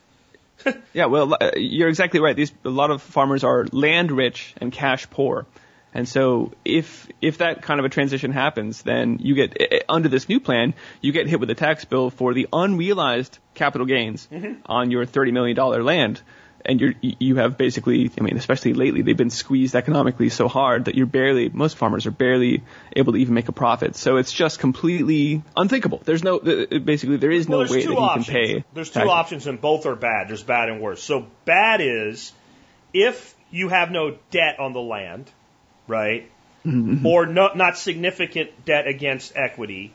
You secure a loan and you take a debt free or low debt ratio farmer rancher and make them a high debt ratio where they have a high probability one bad year they lose it. The mm-hmm. second option is, well, hell with it, we're done. They sell it and then they pay the tax and they keep the differential and they go off and I don't know make soap or something and have a hobby farm somewhere. And then that land, you know, who buys it? Do, do, do you or I go buy that, you know, $20 million farm? No, we can't afford it. So who buys it? Syngenta, Conagra, Bayer, Bill Gates, right? Like somebody in the cabal buys it and they just keep growing. Yep. Uh, uh, Bill Gates is exactly the right. Now he's the Yeah. largest private farmland owner. So yeah, it's uh, this all funnels the land right into these big big companies and big holders. Um, how do you think we're going to experience these shortages? Like the average person really hasn't seen it yet. Maybe your bag of uh, chicken feed or whatever went up a couple dollars, right? Like that's, you know, maybe you had in, last year you had a period where you couldn't get what you wanted for a month. That's not really a problem. What what comes next? I think it's food prices, and I think we are starting to really feel it now. We're hitting that, if you will, that the leg of the hockey stick of food prices, and the mainstream media has even just this past week or so started to acknowledge that. Uh, yeah, feed feed prices are also jumping up, and that's going to push up the price of meat. It's going to push other ranchers out of business. But uh, when you when you take everything we've just talked about and then put it in light of these inflation situation, the larger inflation and destruction of the dollar situation, plus the supply chain unraveling, it's it's beyond fair to say that food prices are going to skyrocket in the near future here, and, and they know that. That's why these food banks last year were stocking up to the rafters all year, creating these pandemic pallets, they called them. Yeah. Those weren't used during, you know, nothing about COVID, right? Those are still sitting there. They haven't been used yet. But it's been done in anticipation of these rising food prices, uh, pushing food out of the reach of a lot of people. And again, forcing them to come right back and grovel at the feet of the system. Yeah. Well, let's do a little rewind back to something you said earlier. I occasionally take notes when something said that's important, and I did this time. Um, you said something along the effects is that traders will tell you there's no such thing as uh, being out of beans. You're out of eight dollar beans, then you're out of ten dollar beans, then you're out of twelve dollar beans, right? Well, you also said that what they did is they put in these artificial pricing controls. That's not the word you used, but that's what you meant. They artificially kept the price down. And then not only have we kept the price down for like American farmers, we kept the price down and sold out. We created an outflow of this commodity that's already in short supply, selling it cheaper than we should. And when you do that, a country like China goes, okay, dummy, I'll buy all you got, right? Mm-hmm. Okay, mm-hmm. so what I said yesterday, and I didn't even know this was our interview today because Dorothy does such a great job with the schedule. I don't, I don't even look ahead. I find out who I'm interviewing the morning I'm doing the interview. And it's weird how this fit together. I said yesterday on a different subject that there's never been a time where government has imposed rationing, you know, other than the acute nature of like an immediate war that was unexpected, where they didn't first employ pricing controls. So what happens is the governments say, oh, look, the price of this is going up unfairly. That's terrible. Let's keep the price down. So then they put pricing controls in, and there's direct, like they write a thing and say, thou shalt not sell for more than. And then there's manipulation like they did here, where you manipulate the currency itself, you manipulate the market itself, until you suppress the price. Well, then you don't get what you were talking about, natural moderation of consumption. So when like prices go up in a crisis like a hurricane, that's actually good. It's not really price gouging. It makes people buy only what they need. Well, when you create an artificial floor, or I should say ceiling, in the midst of a crisis and people go into panic buying mode, there's no natural moderation of purchasing. So then you get extreme shortage, and then you get what? Rationing. So, I mean, and that's another one of those, you know, Huxley said, we don't learn the lesson. I think people do, but societies don't. Like, it makes me think of another quote, um, Men in Black. Uh, Tommy Lee Jones's character said something like a, a, a person is smart and people are stupid. Like collectively mm-hmm. we behave stupidly, and I think that's a perfect example of that. Yeah, that's called price rationing, where you would expect when the supply dwindles that the price would rise, and that would keep, the, you know, when you run out of those eight dollar beans, yeah. some of those buyers are going to say, okay, well then I'll just, you know, hold off till next year or do whatever, grow less animals this year. But um, but when yes, when you lie about how much we have in supply, until this last five months is when they started just each month the USDA comes out and says, oh, we don't have those hundred billion, it's whatever. Just it, it, it, it's just yeah, yeah, the day less. of again. It's a gradual day of reckoning that we've yeah. been going through here. And that's why the, the grain prices are suddenly exploding now that China has finished extracting our substance. Yeah. But, uh, and of course, you need to throw in here also that the U.S. liquidated our strategic grain reserves under uh, W, right at the end of W's term. They signed this thing that said, well, let's just, we don't, you know, this is, this is the current year. It's, it's, it's modern times. We don't need to hold food anymore. That's so old school. We can just hold cash. And then if we ever need it, we can deploy it. And even Wikipedia's description of this says that, you know, the U.S. can use that. We can throw around our dollars in to help out a food crisis here or there. But if there were ever actually a global food shortage, then it would, it, it wouldn't help at all, right? It's just some dollars sitting somewhere. There's no food to buy. These countries are shutting down their exports. So that's what we're heading into. And we don't have a lot of strategic grain. No, we don't have any strategic grain reserves. Uh, USDA will often talk about on-farm storage a lot of that was destroyed in the derecho last year mm. as well. So yeah, it's it's a it's a precarious situation, and that's why I think this is one of the most important conversations we can be having. Well, and so people always think of things like corn. That's why we make ethanol is is renewable and sustainable versus evil oil. Well, if we're having an oil shortage, and we have strategic oil reserves that are still in the ground, you can pump more oil and you can refine more oil and it takes a while, but I mean, you can, within a month or two, you can have more supply. Even an incredibly mm-hmm. limited commodity like gold, if this price of gold went up $5,000 tomorrow, they'll dig deeper in the ground and there will be more gold. There's a limit to that, but it's a, it's a relatively, you know, guaranteed we can, we can push a button, we can run faster, we can do more, we can make more of this thing. Supply and demand, right? If you don't have a soybean, then you have an entire growing season before you have another one. If everything goes right, if there's a good year, if everything works out, you're still looking at a 9 to 12 month minimum cycle before you get a partial correction to your shortage because you have to have a full growing season for the crop to be put in the ground, grown, and taken out of the ground, right? You can't just say, okay, well, turn up the soybean maker turn up the corn machine, right? Like you can't just run the the the, uh, the conveyor belts more quickly. And I think we live in a world where people think, and I call it microwave society, right? Where everything we could just have more by making more. And we don't make food, we grow food. And mm-hmm. nature has its own timelines. Yeah, the way I like to say that is you can always print money, but you can't print food. Correct. And uh, and you're right. And there's actually a, a DoD, DARPA, like they got together and they said, hmm, food security. This this might actually be a thing. You know, we spend trillions of dollars every year on bombs and yeah. crazy devices and rods of God, but no, our food is not actually that secure, and this is a pretty big vector here. And they did this huge, you know, of course, they threw lots of money at it, and they did this huge study and consulted with experts and the Gates Foundation, and they, you know, they pulled in the, the usual suspects. And this, I'm not kidding. The report actually concludes we may need to devise a gizmo that could go in. You know, the answer to food security for Americans is to push food production closer to consumption, right? So ideally, we, we could create some gizmo and put it in everyone's house that could just create food for them there. And I it just blows my mind A that, garden? The, you know, that exactly that DARPA DARPA has lo and behold we've come up with the idea of a garden. It's brilliant. It's, we already have that a, gizmo. a, a victory garden with a chicken coop and maybe like here's a great idea, Christian. I, no one's ever thought of this before. We could have a chicken coop in every backyard, and then 2 mm-hmm. fenced-in areas. We'll call them runs, and you garden in one one year, and then you put your chickens in the other one, and then every year you flip it. What a great idea! We'll call it a gizmo, right? I mean, like Nice. Yeah. literally, they've come up with, hey, what did we do in World War II? Yeah, it's it's stunning. Of course, they they earlier in the report they say that we can't do this anymore because of carbon emissions and it's not scalable. But yeah, that's that's it's it's stunning. What does the Bill Gates? um, go ahead. Sorry. What does it what does it look like if they if they get their way? Yeah, I mean, Yeah, it's, where, where does it's- the Bill Gates farm of the future, uh, making it impossible to eat crap, look like?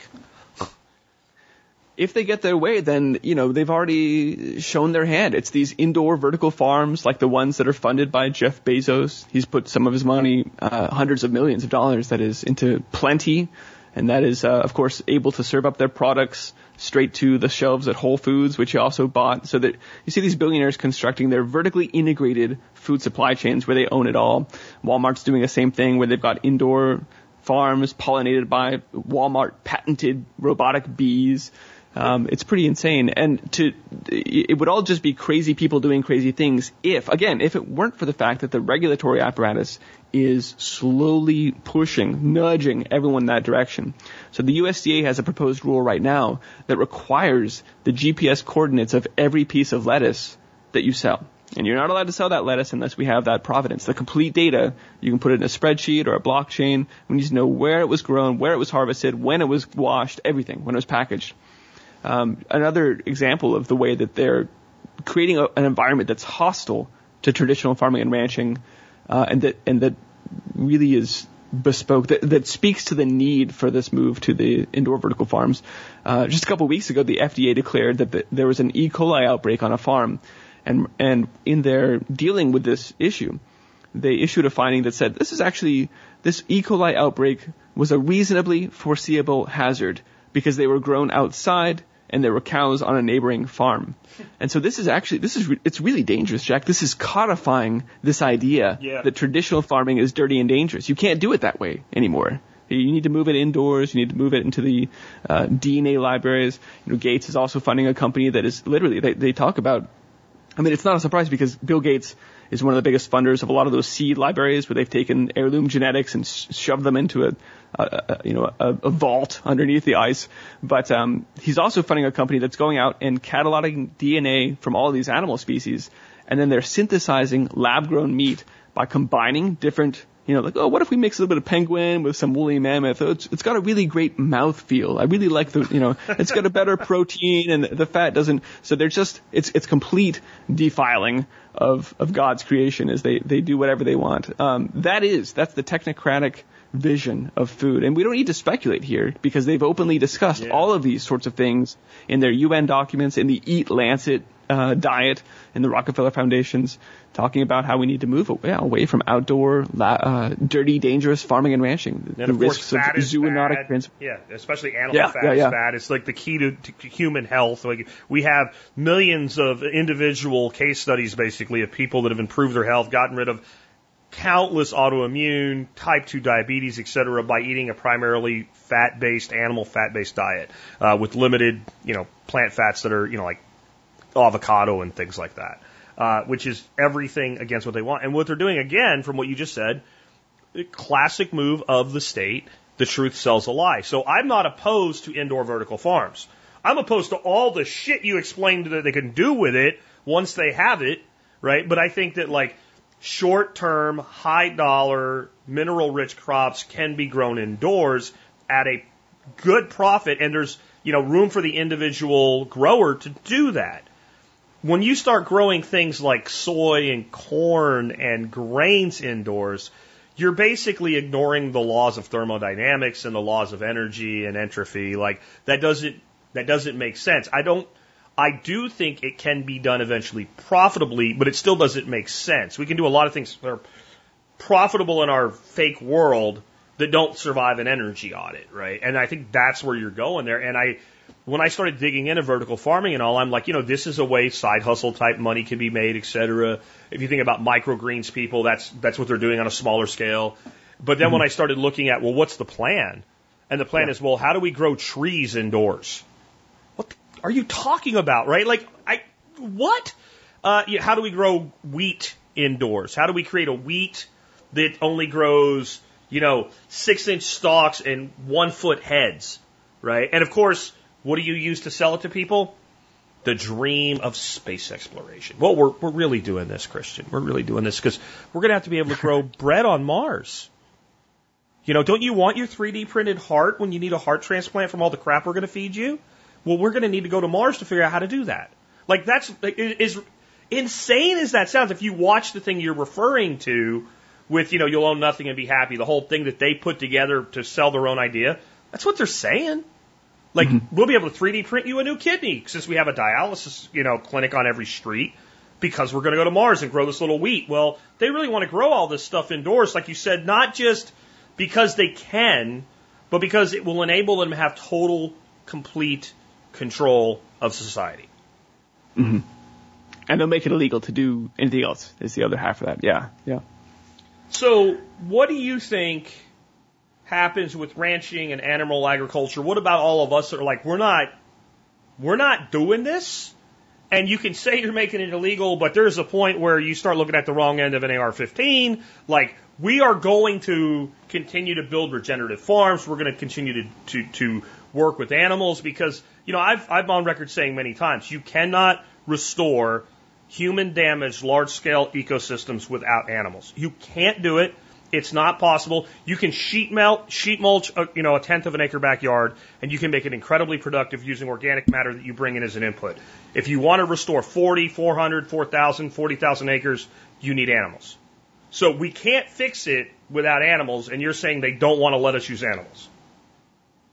Yeah, absolutely. They want they want it, to end. They want it to go the way of the dodo bird, and they've had that plan for generations. Even back in the 1920s, Lord Birkenhead, who was a UK statesman, said that uh, agriculture by 2020, in fact, he said, will be nothing but a rich man's hobby if it exists at all.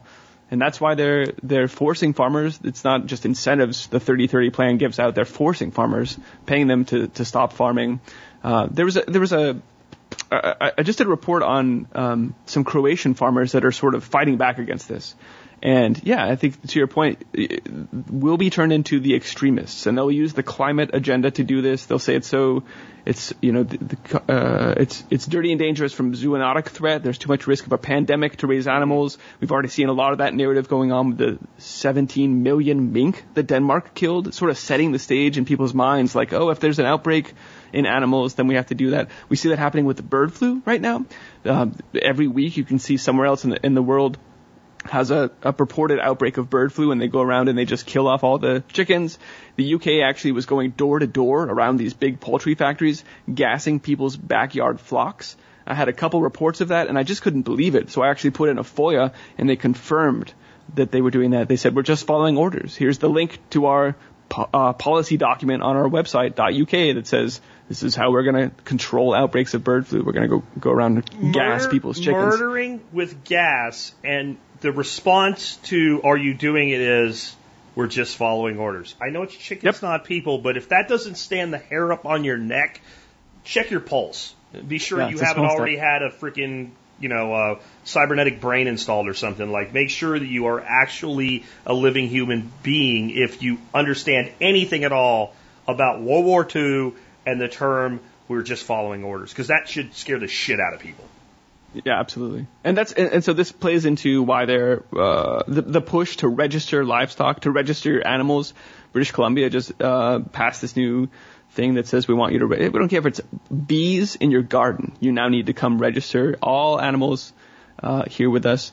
And I was going to mention this Croatian thing. There was actually a bit of pushback because you know, Yugoslavia, it's not been that long since they had Tito and the socialist regime that came in and they did uh, less than 100 years ago, a complete ag, they call it the ag census. We just want, we just want to know, we just want to know who's Yeah. grown food so we can find it and, and help. We do, we're always, from the government, we're here to help.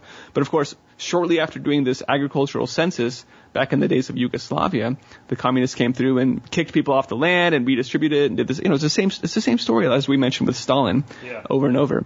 Um, but the uh, Croatians, uh, remember that. They were, you know, their families were there. And so now that they're being asked to take part in the EU agricultural survey, and now that the EU Farm to Fork, which is just their version of the Rockefeller Foundation's Reset the Table, it all flows from the UN documents, like we said.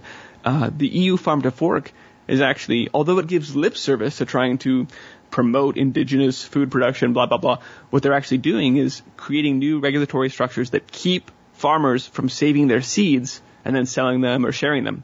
And that is how, you know, this, this Croatian article was just so great because these, um, farm activists, I guess you would say, just came out and said, you can't do this. This is who, this is who we are. We've always, Yeah. and it's a great rundown. Like we've always had, like one village has sort of a, a stock of carrots and you, you know, the next village will have a different one. And Yeah. if you go around, they, they may be, those are turned short and purple and ours are long and orange, but you can go and get seeds from these different villages and put Yeah. them out there and have incredible biodiversity, much more resilient. It's better for your own health and nutrition because of the biodiversity that comes with all of this ways that things have been traditionally done. But no, it's it's gone now. You can't you can't even save your seeds and distribute them anymore under the EU farm to fork regulations. So it's not just bad for farmers. It's a, it's a fundamental rewrite of humanity. This is who we are, of our culture and our history. Our diet is our is our culture. Our holidays are tied to the planting and the harvest calendar and the celebrations, right? But this is all if you're if you're perpetrating a transhumanist agenda, then yeah, you've you've got to do that. You've got to seek to divorce humanity from the land and from our food, and that's uh, that's what's going on right now. How does America manage to be so resilient to as much of this as, as we are? And this is not like some false pride, you know, hero patriot bullshit. This is a, a serious question. I have my own answer to it, but I'm interested in yours. And what I mean by that is, I have no doubt the people in charge would like to be as far in America as they are in the EU. They're not. And most of the horror stories that we hear about in the EU or even Canada, the reason it's so hard for an American to fathom is you look out your window and go, that's, that's, that's not happening here. And a lot of the stuff that they, they got done even all the way back into the 1970s in, in, you know, the EU, Britain, uh, the larger Commonwealth of, of, of Britain, they have not been able to get done here. I mean, I don't think people know, but like, you need a license to own a television set in England. Like that's a thing. Like, and if you have two televisions, you need two licenses. Um, I guarantee you, they let. They, I mean, they want to license everything. That way, they can control it and make sure we're not being stupid and you know behaving like free beings. How have we managed to? to I mean, I know we've fallen a long way, but compared to the, a lot of the rest of the developed world, especially, we haven't. What What is it about America that's that's held things back as far as it has? That's a big question. Um, I would I would venture that you know there's an ethos, there's a culture of resisting tyranny uh, in America, right? That, that ties back to our origins. We talk a lot about freedom, yada yada yada, and um, and I think so when there's something that is just superficially not um, aligned with that, that it gets resistance. And what that means is that they've had to use more surreptitious means. Like they've introduced the GMO crops, and you go to the store and you can't find anything healthy anymore if you just go to like you know one of the the, the, the big if you go to Safeway or Kroger or whatever. It's really hard to find something that hasn't been adulterated somehow by these big food companies. So it's more that it's taken. I think the tyranny has been advancing in different ways, sort of staggered in different vectors around the world. It just takes sort of different forms, but it's all absolutely going in that same direction. Well, and I, I think it has a, a lot to do with not the party, but the concept of republicanism. Like, one thing we have that a lot of these other countries don't is what happens is Texas is different than Arkansas or California or Pennsylvania, far more so than it is in Germany, which is a fairly large country with its own provinces. But so, like, you could have Merkel basically come out and set COVID policy for all of Germany. And she did, right? Um, Trump nor Biden gets to do that in America. I think it's our size, our form of governance, And I think there is a natural resistance. I also think it's the fact that they talk about those of us who are pro gun as though we're crazy and this idea that we would ever stand up against tyranny with guns is just nonsensical fantasy or whatever. Pitchforks, right, and torches scare tyrants. And I think when you have like 55 million people in this country that own some form of small arms, that's a lot of pitchforks and torches. And I think there is some fear of that, but I don't think it causes, well, we're not going to do it. I think it causes exactly what you say. Okay, how do we do this? Well, you infiltrate the education system and you convince the children of today that are graduating and going off to university through Zoom now instead of physically, their parents are evil. Right? Like I had a young kid at my workshop recently and he's homeschooled. His dad's a teacher that quit. And somebody said he they were talking about homeschool and school and he the, the guy said something like, "Well, they teach you they teach you to hate your parents in school." And this kid's pretty mm-hmm. smart for a 16 year old. You could tell like he didn't know how to answer, but he knew it wasn't quite right. And so I kind of interjected. I said, "Well, I don't think they they teach you to hate your parents. They teach you to hate your parents' values. And then mm-hmm. once you hate your parents' values, they let nature take its course, and eventually you come around to hating your parents because you hate what they stand for. And that's because you let somebody else raise your kids. So, like to me, that's one way they do this. Another way they do this is you mentioned GMO. They didn't just say, you know what we're going to do? We're going to switch to GMO and put it in your food. They effing lied. When they started growing it, they said they weren't. Then when they said, well, we are, they said what? Well, it's only for animal feed. And then like five years after they said that, it's like, well, it's been in the food supply for four and a half. like, so now it's already there and nobody died, so it's okay. And then the average person is, you know, more worried about how many Big Macs they can shove in their face, you know, and it's okay because they had a Diet Coke to go with it. That they just, eh, whatever, I don't have time for that. And they go on. And so they've used where we have a natural spirit of resistance, they've come at the apathy side instead. Like we'll just slowly, like even though it's not a real thing, the boiling frog analogy, they've just kind of slowly made these changes over generations instead of like in Europe they just decided, well, we're just going to do this now. Yeah, uh, yes. To date, I think you're you're correct, and I think we've also turned the corner now into you know what they talk about up, leading up to 2030. It's the decade of action, yeah. and we're all going to be feeling the vertigo of this rapid changes to our food system and to everything about our way of life. They're marrying um, this new medical martial law state into the food system because it turns out nutrition it does matter what you eat, and so this is now a public health crisis too, um, and that's coming into uh, education even like they're going going into the schools, putting kids on blockchains. So the prison is being constructed. Uh, by these bars that are coming in from all directions. And part of their game is to keep us from realizing that these bars are all somehow designed to fit together perfectly around us in this perfect surveillance uh, technocratic prison planet of the of the future. But um, but they're definitely it's it's all in the open right now, and it's it's moved from a um, gradualism and nudging to a uh, here we go, it's all up to 2030, and it's all for climate change, and hold on, here we go, guys. So what do we do, right? Because this is a solutions oriented show. We we we talk about problems because we have to, but what is our solution? How do we fight back? Yeah, now we're talking. This is the this is the, the most important part of the conversation. First of all, I'd say you know keep listening to Jack Spirko. I, I appreciated your show on how to grow your own chicken feed. Um, I hope this conversation has helped to show that you know I, I know you said that you think some of my conclusions are extreme viewpoints.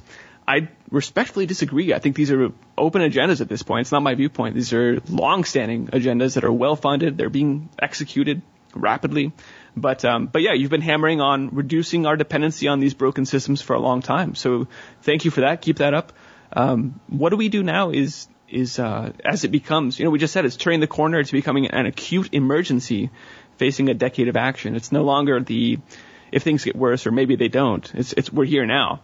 And so one obvious answer by this point in our conversation is grow food. We've already talked, both of us have talked about this for years um, start growing food, start doing what you can to raise animals. But uh, stepping back, looking more broadly at this inflation situation, I think we can reframe that as move yourself from consumption to production.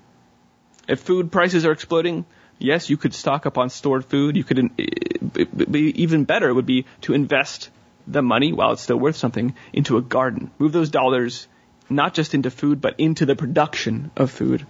Okay, lumber, same thing. It's exploding. Should we just stock up on wood? It's kind of bulky, but maybe we can shove some, some in the shed. Or should we buy a wood mill? I know they're pricey, but with the current lumber prices, it's going to pay for itself. And that makes you the producer of the commodity instead of the person who's trying to chase after it with rapidly devaluing dollars. You're not just a slave to some job that's paying wages that aren't going to keep up with the price of commodities. You are the commodity. You name the price. I think that's, you really want to put yourself on that side of the equation in this situation. Yep. And then you just think that way for everything, right? You stock up on medicine? Yeah, you could. Or you could look more at growing herbs and making tinctures and become your neighborhood pharmacy. What about eggs? Yeah, you can stock up on egg powder. Or you could get some hens and then you could have eggs for yourself going forward and have them for your neighbors. That's all stuff you can barter with. Honey is another example. The U.S. actually imports the vast majority of its honey. And so I just uh, picked up a couple hives because I wanted to be able to produce honey, especially with the, the, way ships are lined up outside the ports just waiting to dock right now and the supply chain is collapsing. That honey's not going to get in any more than any of these other goods we need are. So, um, yeah, with a couple hives, you can get 60 to 80 pounds of honey per year, dep- depending on your nectar flow. And then you just keep going with this kind of thinking. What about your animals? What about fabrication? If we can't get parts to replace um, our, you know, we have tractor parts and car parts that aren't coming in anymore. Well, if you've got a 3D printer, maybe you can bridge that gap a little bit. So that's that's one part is move from consumption to production. And I do think that would be if this were just an organic economic downturn that we needed to weather the storm, I think that would be a good enough answer. But recognizing that all this other conversation we've had about the agenda, about their goals, and they're um, using legal and regulatory structures to shut down traditional farming and ranching and take over all resources. Now it's not enough just to try and produce things because they're going to shut it down at some point.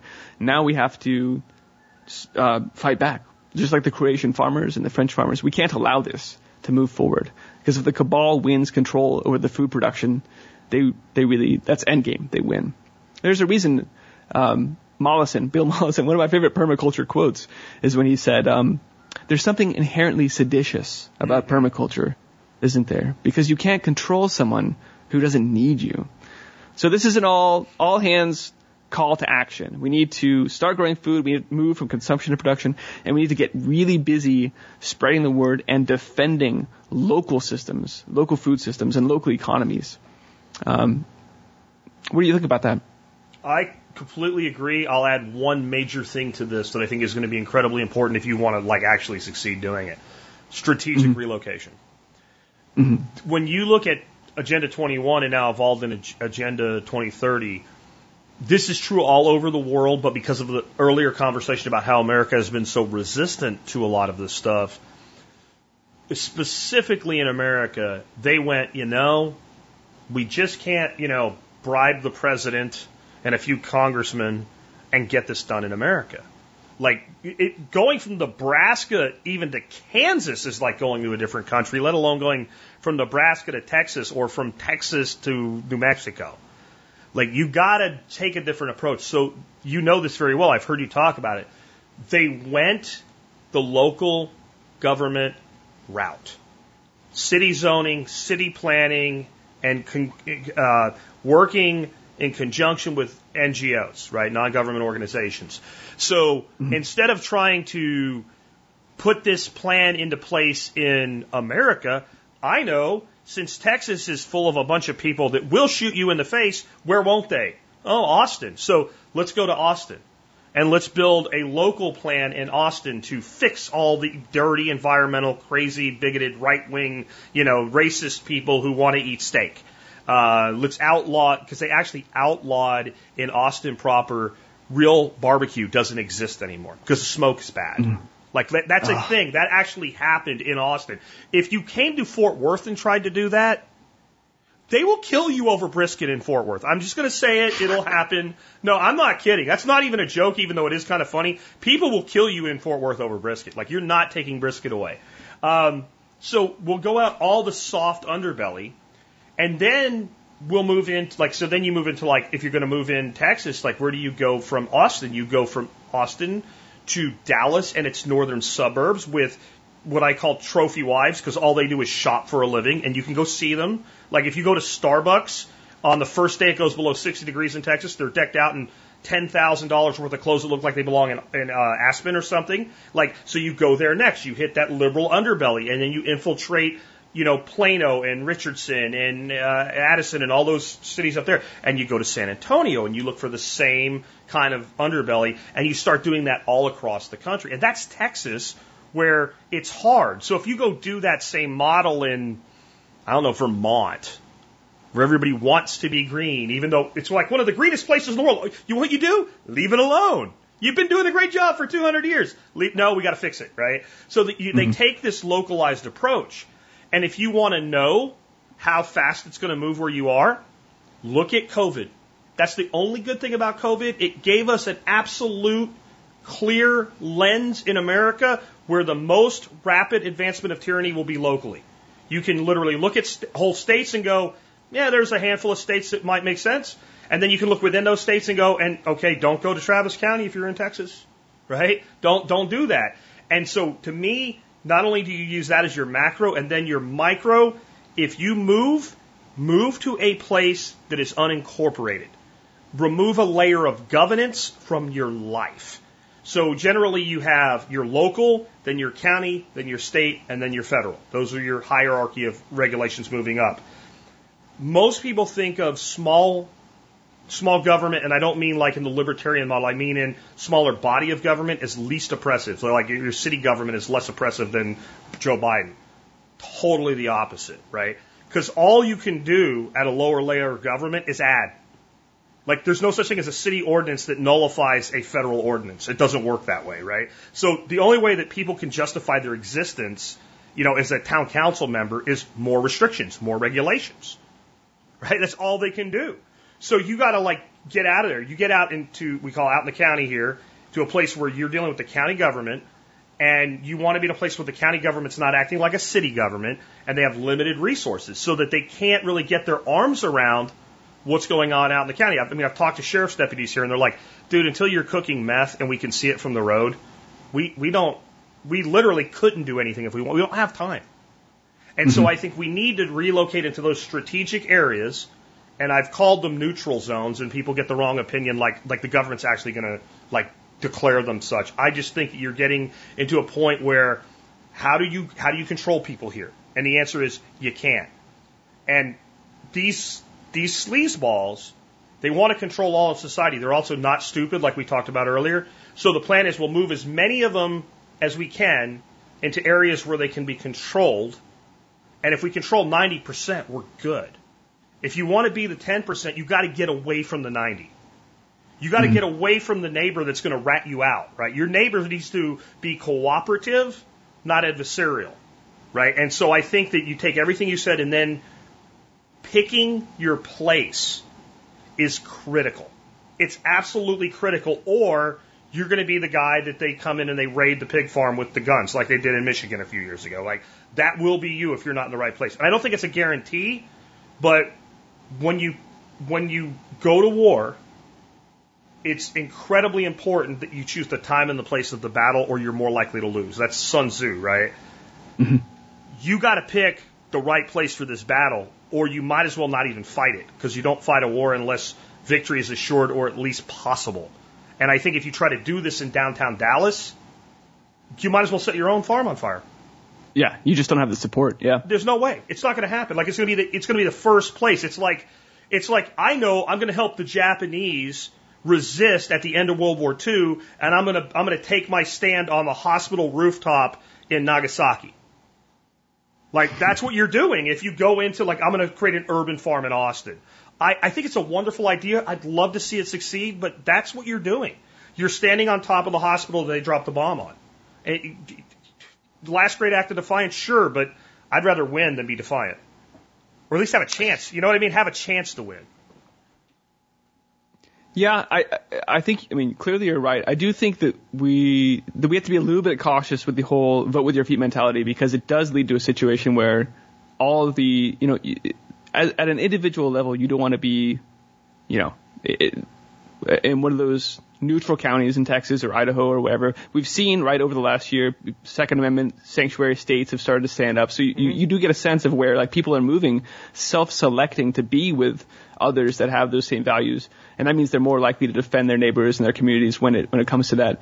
Um, the only, you know, the danger there, Jack, is I think that like California is a great example of where a lot of people just left because it was getting crazier and crazier. But that means that now they have complete run of the state, and it's it's it's like a cancer that just sort of feeds into the rest of the country. In fact, when Biden talks about some of these plans or the 30 by 30 thing, he says, "Well, it's working so well in California, so now we're just going to graft it on to the to the rest of the nation, even as California is like burning, literally in a number of ways." Um, so so I do think that for people that can't move, it's not the end of the world. Stand up where you are. And, and just one other thing that, that, that bears qualifying here is you said that you can't ever regulate, you know, local municipalities can't ever fix the stuff that's being done above them. I think that's not, I don't know that that's entirely true. You know, look at Wyoming House Bill 155, where they actually said during the middle of last year, Christian, hey, that's a state. Christian, that's a state. That's not a, yeah. that's not a, that is, show me where a city or a county ever even got close to successfully nullifying a higher government's ordinance one time. Okay, well, we're going from a state to a federal law here. They carved out okay, the exemption. I agree on, yeah. on a state state pushback under the Ninth and Tenth Amendments. Sure, within a state, if you go to a liberal sanctuary city, you are done. There is nothing yep. that city, and even even a conservative city, right, or even a very rural, independent-minded city government it's not a thing. We have a, a supremacy system within our system of governance, and the only lower body that can effectively push against an upper body is a state against federal. I totally agree with you there. Don't I think we should also give credit to the constitutional sheriffs. You know, Sheriff Mack is one example where he did defend a county level against some federal overreach. So it's it's rare and it's difficult, but um, that's also. But I don't think we should. That's just, also that, yeah. actually that proves my point, right? Because the county that that guy's in is exactly the opposite of the kind of county I'm saying to get away from, right? Mm-hmm. So that's that. It's also not an ordinance, right? That's that's actually he was. When county sheriffs do that, they're generally standing under state law when they do it. All I'm saying is if you have a town council, right? If you have a town mm-hmm. council, if you have a, a city, you know, a city council, if you have a mayor, right? When you think of that body of government, there isn't anything that they do, especially in practice, other than add regulation. That's what I'm saying to get away from. I'm not saying necessarily leave your state. I'm saying if you're in these liberal cities, you're not going to get anything except more restriction. You're not going to get anybody defending you. It's not going to happen. If that makes sense. Yeah, no, I, am delineating between the two. I don't even think we disagree. I think we're explaining it differently. Exactly. Yeah, I was going to say I, I, I, can't come up with any reason anyone should move into a, a sanctuary city. Um, yeah, it's just they've already already lost the battle there. It's dangerous. But um, but but yeah, I just I don't think we can give up on trying to get local economies spun up, and um, and focusing on local local efforts. Oh, I agree. I agree. Just where like so yeah, even like if you picked your two best states for how, or three, I would say, because South Dakota's small, but probably did better than Texas. Like Texas, Florida, and uh, uh, uh, South Dakota have probably been the most resistant to these draconian COVID regulations. But if you're mm-hmm. going to move to Florida and you're going to choose Dade County, go to LA. I mean, it, it's not much different. They they have all the Looney Tune um, restrictions that are in California are in Dade County, Miami, right? If you go to the rest of the state, it's not. And I, that's, that's what I mean. Like the state level and then, yeah, man, you, you, you hit on a very important thing there. Building up local economies. Like that is, that is key. And here's why I'm an optimist in this.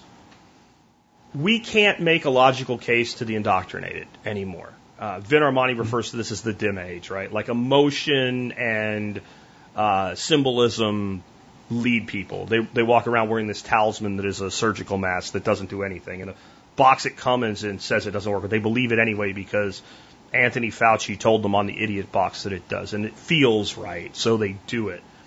The one thing we have in Regen Ag is that on our side, in that you can take a, you don't have to explain it. You can take a piece of land that literally looks like degraded desert, and in about five years, you can put two pictures side by side, and you can make a case with that imagery that you could never make with the most impassioned and logic and fact filled speech in the world. If you want to get somebody to garden, feed them food out of your garden, let them taste it. That's what I'm saying. Mm-hmm. Like, I think that's, that's where we need to be doing these things because I think it's like, that's our one play actually, is to so demonstrate the superiority of what we're doing that it's difficult to argue with. Yeah. So, so exactly. So do it, lead by example. People will see the fruits of your labor. They'll want to get involved. Plus, you'll have extra seeds if you're saving seeds. Uh, you can get them up to uh, the one. You know, Jack. I just want to say that one of the reasons I think that they are so gung ho on going very quickly, right? They they told us we're going to feel vertigo as we yeah. take over our food supply, is because food is one area where we really can make a meaningful, impactful mm. difference by starting to get our hands dirty. Um, the the the production, not just of food but of seeds, especially, is so prolific that one season in, if you just save up seeds from a few plants, you literally are in a position where you can go and, and give those seeds to all of your neighbors. They're going to perform better for them than the seeds they would buy online if they can still buy them online. Um, this is this is an area where you know it, it's just not that difficult for us to feed our communities, or else humanity wouldn't have made it this far. And I think that's why they have to do this in such a you know, like we were saying, they've lied to us and they've they've done things surreptitiously for as long as they can, and now they're just trying to pull the hood over the over us and shove us in the van real quick. But um, those of us that are already listening to this conversation and already taking steps are well positioned to um, share seeds and, and methods and compost or whatever you know whatever our neighbors need to get growing, we can give them that hand up and uh, like I said, make a meaningful difference here. So I think that's the good news here. Well, I, I agree, and I think you hit on something really important there about seeds and plants and the ability to propagate. It is something you can afford to give away. So let's say I did get that sawmill and I started building some sort of thing. I don't know, cabinetry or whatever. Can I hmm. give a, a set of cabinets to my neighbor if I if I have enough time to build an extra one? I can. I can. I can't afford to give my all my neighbors, my whole town, a, even one cabinet or even a door for their cabinet. Right? There's a there is a significant labor, material, and energy cost to the production of almost everything useful to human beings. That is true of seeds, except it's so natural in, in the way that energy is utilized. A plant is a giant solar panel that collects and and so how many people can I afford? Like I have this this this particular uh, pepper that I grow. How many people can I afford to give a dozen seeds at the end of my season of that pepper to.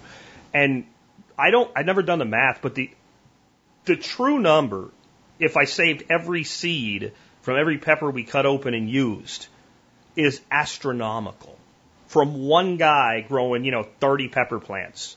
Like the amount of commodity that not only can I make part of the economy by selling, but I can literally afford to just go, here, is insane, and it is one of the greatest weapons um, that that we have. I, in one of my presentations on permaculture, my final slide was called "Weapons of Mass Production," mm-hmm. and and one was seeds, and the other was plant propagation.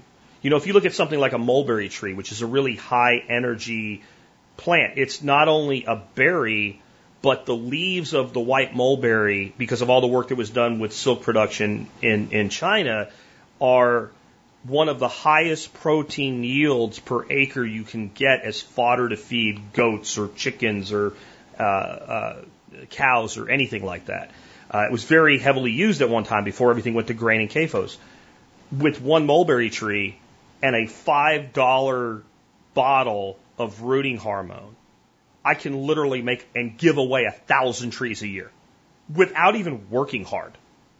It's literally cut, dip, stick. And so to me, these are hard skills, seed saving, plant propagation that every single person listening to us today should be learning and practicing and utilizing. And if you can't find someone to give it away to, go make a thousand mulberry trees and go to any place you can get away with it and stick them in the ground in, you know, stick them in the ground in late fall when they're going to go dormant. And if you put a thousand out and 200 survive, That's 200 trees that are resources now that weren't there. And it literally costs you a few hours of your time. And I don't know anything else we can do that with. If, you have any ideas, I'd love to hear them, but I don't know anything other than seeds and plants that we can literally produce in astronomical quantities as an individual and distribute at low to no cost. Yeah, exactly. I've been doing that same thing. That's great to know about mulberries. I've been doing the same thing with figs because Oh, yeah. I learned a couple years ago they're just it's ridiculously easy. You make a little fig cutting, it turns into a tree. And so this past year I did that with a couple hundred cuttings, Good and now I've you. got hundreds of trees. And and uh, I did it just to. I mean, who doesn't want a hundred trees, right? And so Yeah. yeah. so you can walk around now. They're so uh, drought resistant that you can sort of put them in, like you said, right before the wet season here, and they'll make it through and get enough established that they'll make it through the dry season. Some of them will make it through the dry Yeah. season. And then there's just figs coming around. This is the way the world should be. You just walk outside and there's food growing everywhere. So we can all help. so all many like help. that, man. There's like goji Yeah. berries are one of the most nutraceutical plants on the planet. If you cut, like this is the time of year to do it when they're in that green soft stem. You cut them, stick them in wet soil, they grow. Like it's like a fig. It, like it doesn't even you don't even need the rooting hormone. Like it just goes. Like there's so much, and people just need to learn. Like I think everybody could pick like five things that are easy to propagate for them that do well in their climate, and we could literally change the face of food. And I think we need to think more than food. I, I don't know if you, what you think about this, but like food, fiber, medicine, like we can grow all these things. Uh, food is incredibly important. Food's the one that like if you don't have it today, you have a problem. But like we can grow our own fibers, we can grow our own medicines, and I, I'm sure you've looked at the work like Brad Lancaster's done in uh, Tucson, Arizona, where they've literally created neighborhood economies in, in a desert. Uh, Essentially, the number one thing they did was they cut holes in the curbs on the side of the street and redirected the rainwater. And they transformed an entire neighborhood by doing that. And I'll just point out, as a proud anarchist, it was illegal when they did it. like, I think we need more stuff like that, man. Yeah, and and it will if it's not already illegal, you can tell that the way things are moving, they will turn these into black markets, and that's because they they fear it. That's because what you just said is so true that this is how we can actually keep these things from rolling forward. So yeah, again, that's that's why this conversation is a call to action. This is in all of our hands. Whatever your experience and background is, um, it, it's time to bring that to the table. We all need to be a part of creating and bolstering and defending our local economies, our local food systems, all of this. Well, man, I really enjoyed this conversation. Way longer than typical, but I don't care. That's great. Um, uh, this is probably an interview that should have happened five years ago, and I'm glad that we finally got you on. We'll definitely bring you back anytime. Uh, people definitely need to look into your work and follow you. Where can they find you? How can they learn more? All that good stuff. And just, if you're driving in your car, do not get in a wreck trying to write down what he's about to say. I will put all the links in the show notes today. Thanks, Jack. I've enjoyed our conversation, and I really appreciate you uh, you having it. Yeah, you can find me on iceagefarmer.com. That's my own site, and uh, I do still have somehow a YouTube channel that's still up, but. Uh, but iceagefarmer.com is where I will be no matter what. And uh, I'm also publishing a lot on Telegram. That's t.me slash iceagefarmer. Moved there after getting booted off Twitter, but that's just a nice sort of the the big stream of all the updates as I get them. It's more more than they can even go in the videos. So yeah, I'd love to see you guys there. And thanks again. And yeah, you're on Odysee, Gab, all kinds of stuff I've got here. I will make sure that all of your links that you provided are in the show notes because unlike some people, you don't hate money. you don't hate publicity. And when it says, hey, put all your social media stuff here, you did it. So thanks for that because I've, I've reached a point a long time ago where I don't have time to go search it down for people. That's one of the reasons I have the, the application form so I make sure I can make sure that people can find you. And folks need to follow you. And if, uh, like he said, he's, he, I, I don't know either how I still have a YouTube channel. Uh, but you're on Odysee as well, so if you want his videos, follow him on Odysee. And hey, man, throw him some LBC coin while we could still use it before the uh, the feds put it out of existence. Uh, Christian, man, thank you for being with us today. Thanks, Jack. Really, really a fantastic interview. And uh, I, there was one point where he said that you know, he disagrees with me disagreeing, and I, I didn't think it was really utilitarian to bring it up at the time. I don't think we disagree so much as he what he says they want to do and they're trying to do. Completely agree with. Um, when he says food shortages, this is where I disagree. I, I, I don't disagree that I disagree with how much. And like I said, fifty percent of that is uh, is bad. I'll just leave it at that. Like whether he's right or I'm right, it's bad. The other place I think we disagree is the timeline to implementation and the the percentage of possibility of them actually getting it all done. I think this is harder to do than a lot of people seem to believe, and I think there will be more resistance to it than most people expect. And, and I, I think that it may be this country that is the last stand, and it will be pockets. There will be some of these bigger cities. I think they'll they'll go wholesale into it. Um, however, I also do believe that an ideology doomed to fail will fail. And I think a lot of what they want to do is simply, it's not that they won't try to do it. It's not that they won't get it done. It's that when they get it done, it won't work. That doesn't mean it can't destroy your life or destroy several generations, but I don't think it works. And if something doesn't work, eventually it fails. And the, the bigger that you do a thing, the more likely it is to fail. You know, it's, it, it's one thing to have, um, the Soviet Union being able, like I talked about during this interview, the Soviet Union being able to have really stupid agricultural processes uh, practices and being able to uh, sustain them through importing grain from the, the mid, middle of the United States at a time when they were fighting a Cold War with the United States. Right, that's one thing. If you do it all over the place and you don't have a U.S., well, you see how that works, right? And, and that makes it worse but it also makes failure more likely. So I, I don't know that we disagree. I think it's it's timeline and percentage of probability that we disagree with. The, the agenda is absolutely we agree. Anyway, with that, let's go ahead and uh, wrap things up. Let me remind you guys one of the ways that you can help support this show is to do your online shopping where tspaz.com. Never forget that. That's like just an important little website to remember. tspaz.com, tspaz.com. You go there when you do your online shopping. You start there. You help support us no matter what you buy. Today's item of the day is really cool.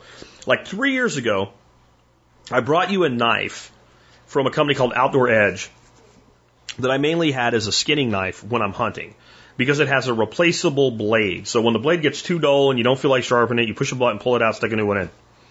It, it, it, but it's shaped like a regular knife.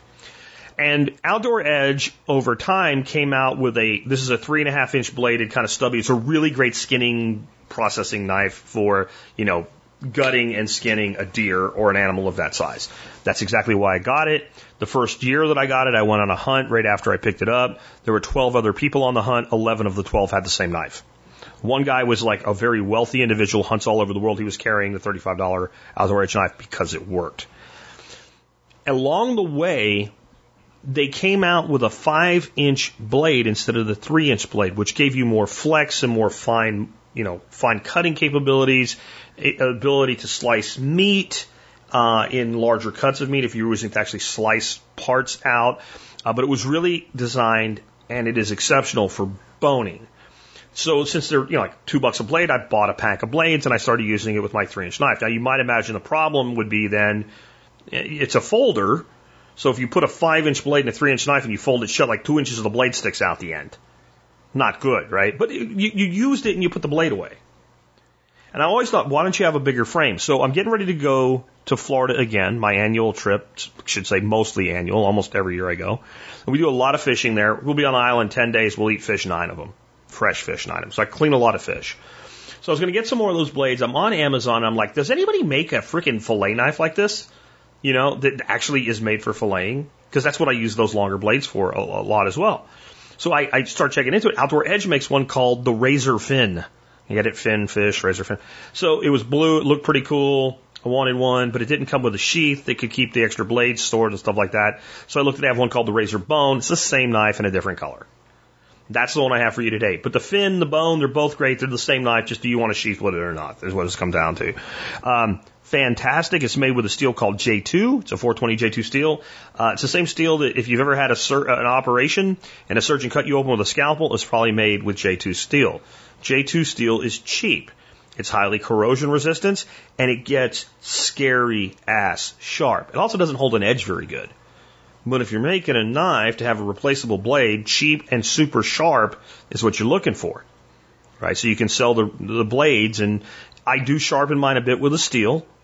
Um, But, you know, after about a dozen of those, I just swap the blade out. It's two bucks, brand new blade, super sharp, all ready to go. And when you're all sandy and nasty and dirty and you're tired and you want a margarita and a shower and you've been fishing all day on the beach and you're just done, it's really nice to be able to just swap the blade out and fillet the last fish and be done with it. Um, and a sharp knife when it comes to filleting and skinning fish, boy, it really makes a huge difference. Anyway, check it out. It's great for hunting. It's great for fishing. It's great for a bunch of stuff. I put a lot of work into the review on this one. I put a video in the review. The Outdoor Edge razor bone knife. Um, the razor fin's about 35 bucks.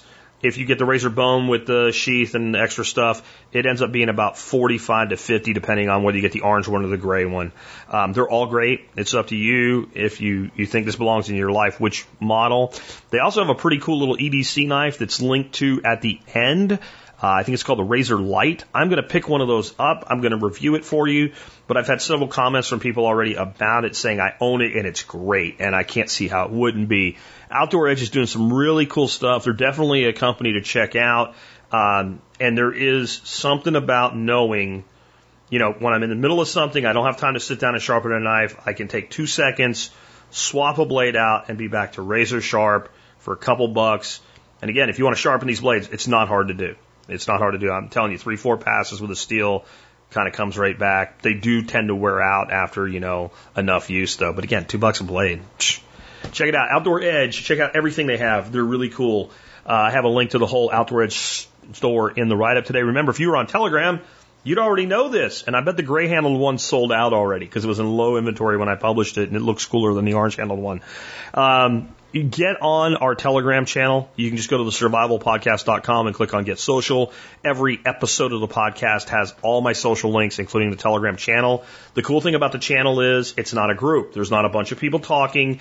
You're just basically, it would be like if you followed me on Twitter and Twitter actually made sure you see what I put out. Think of it that way. All right, with that, let's go ahead and wrap things up with our song of the day. It is 420 week. And uh, we have for you today Light Up by Styx. With that, it's been another edition of the Survival Podcast.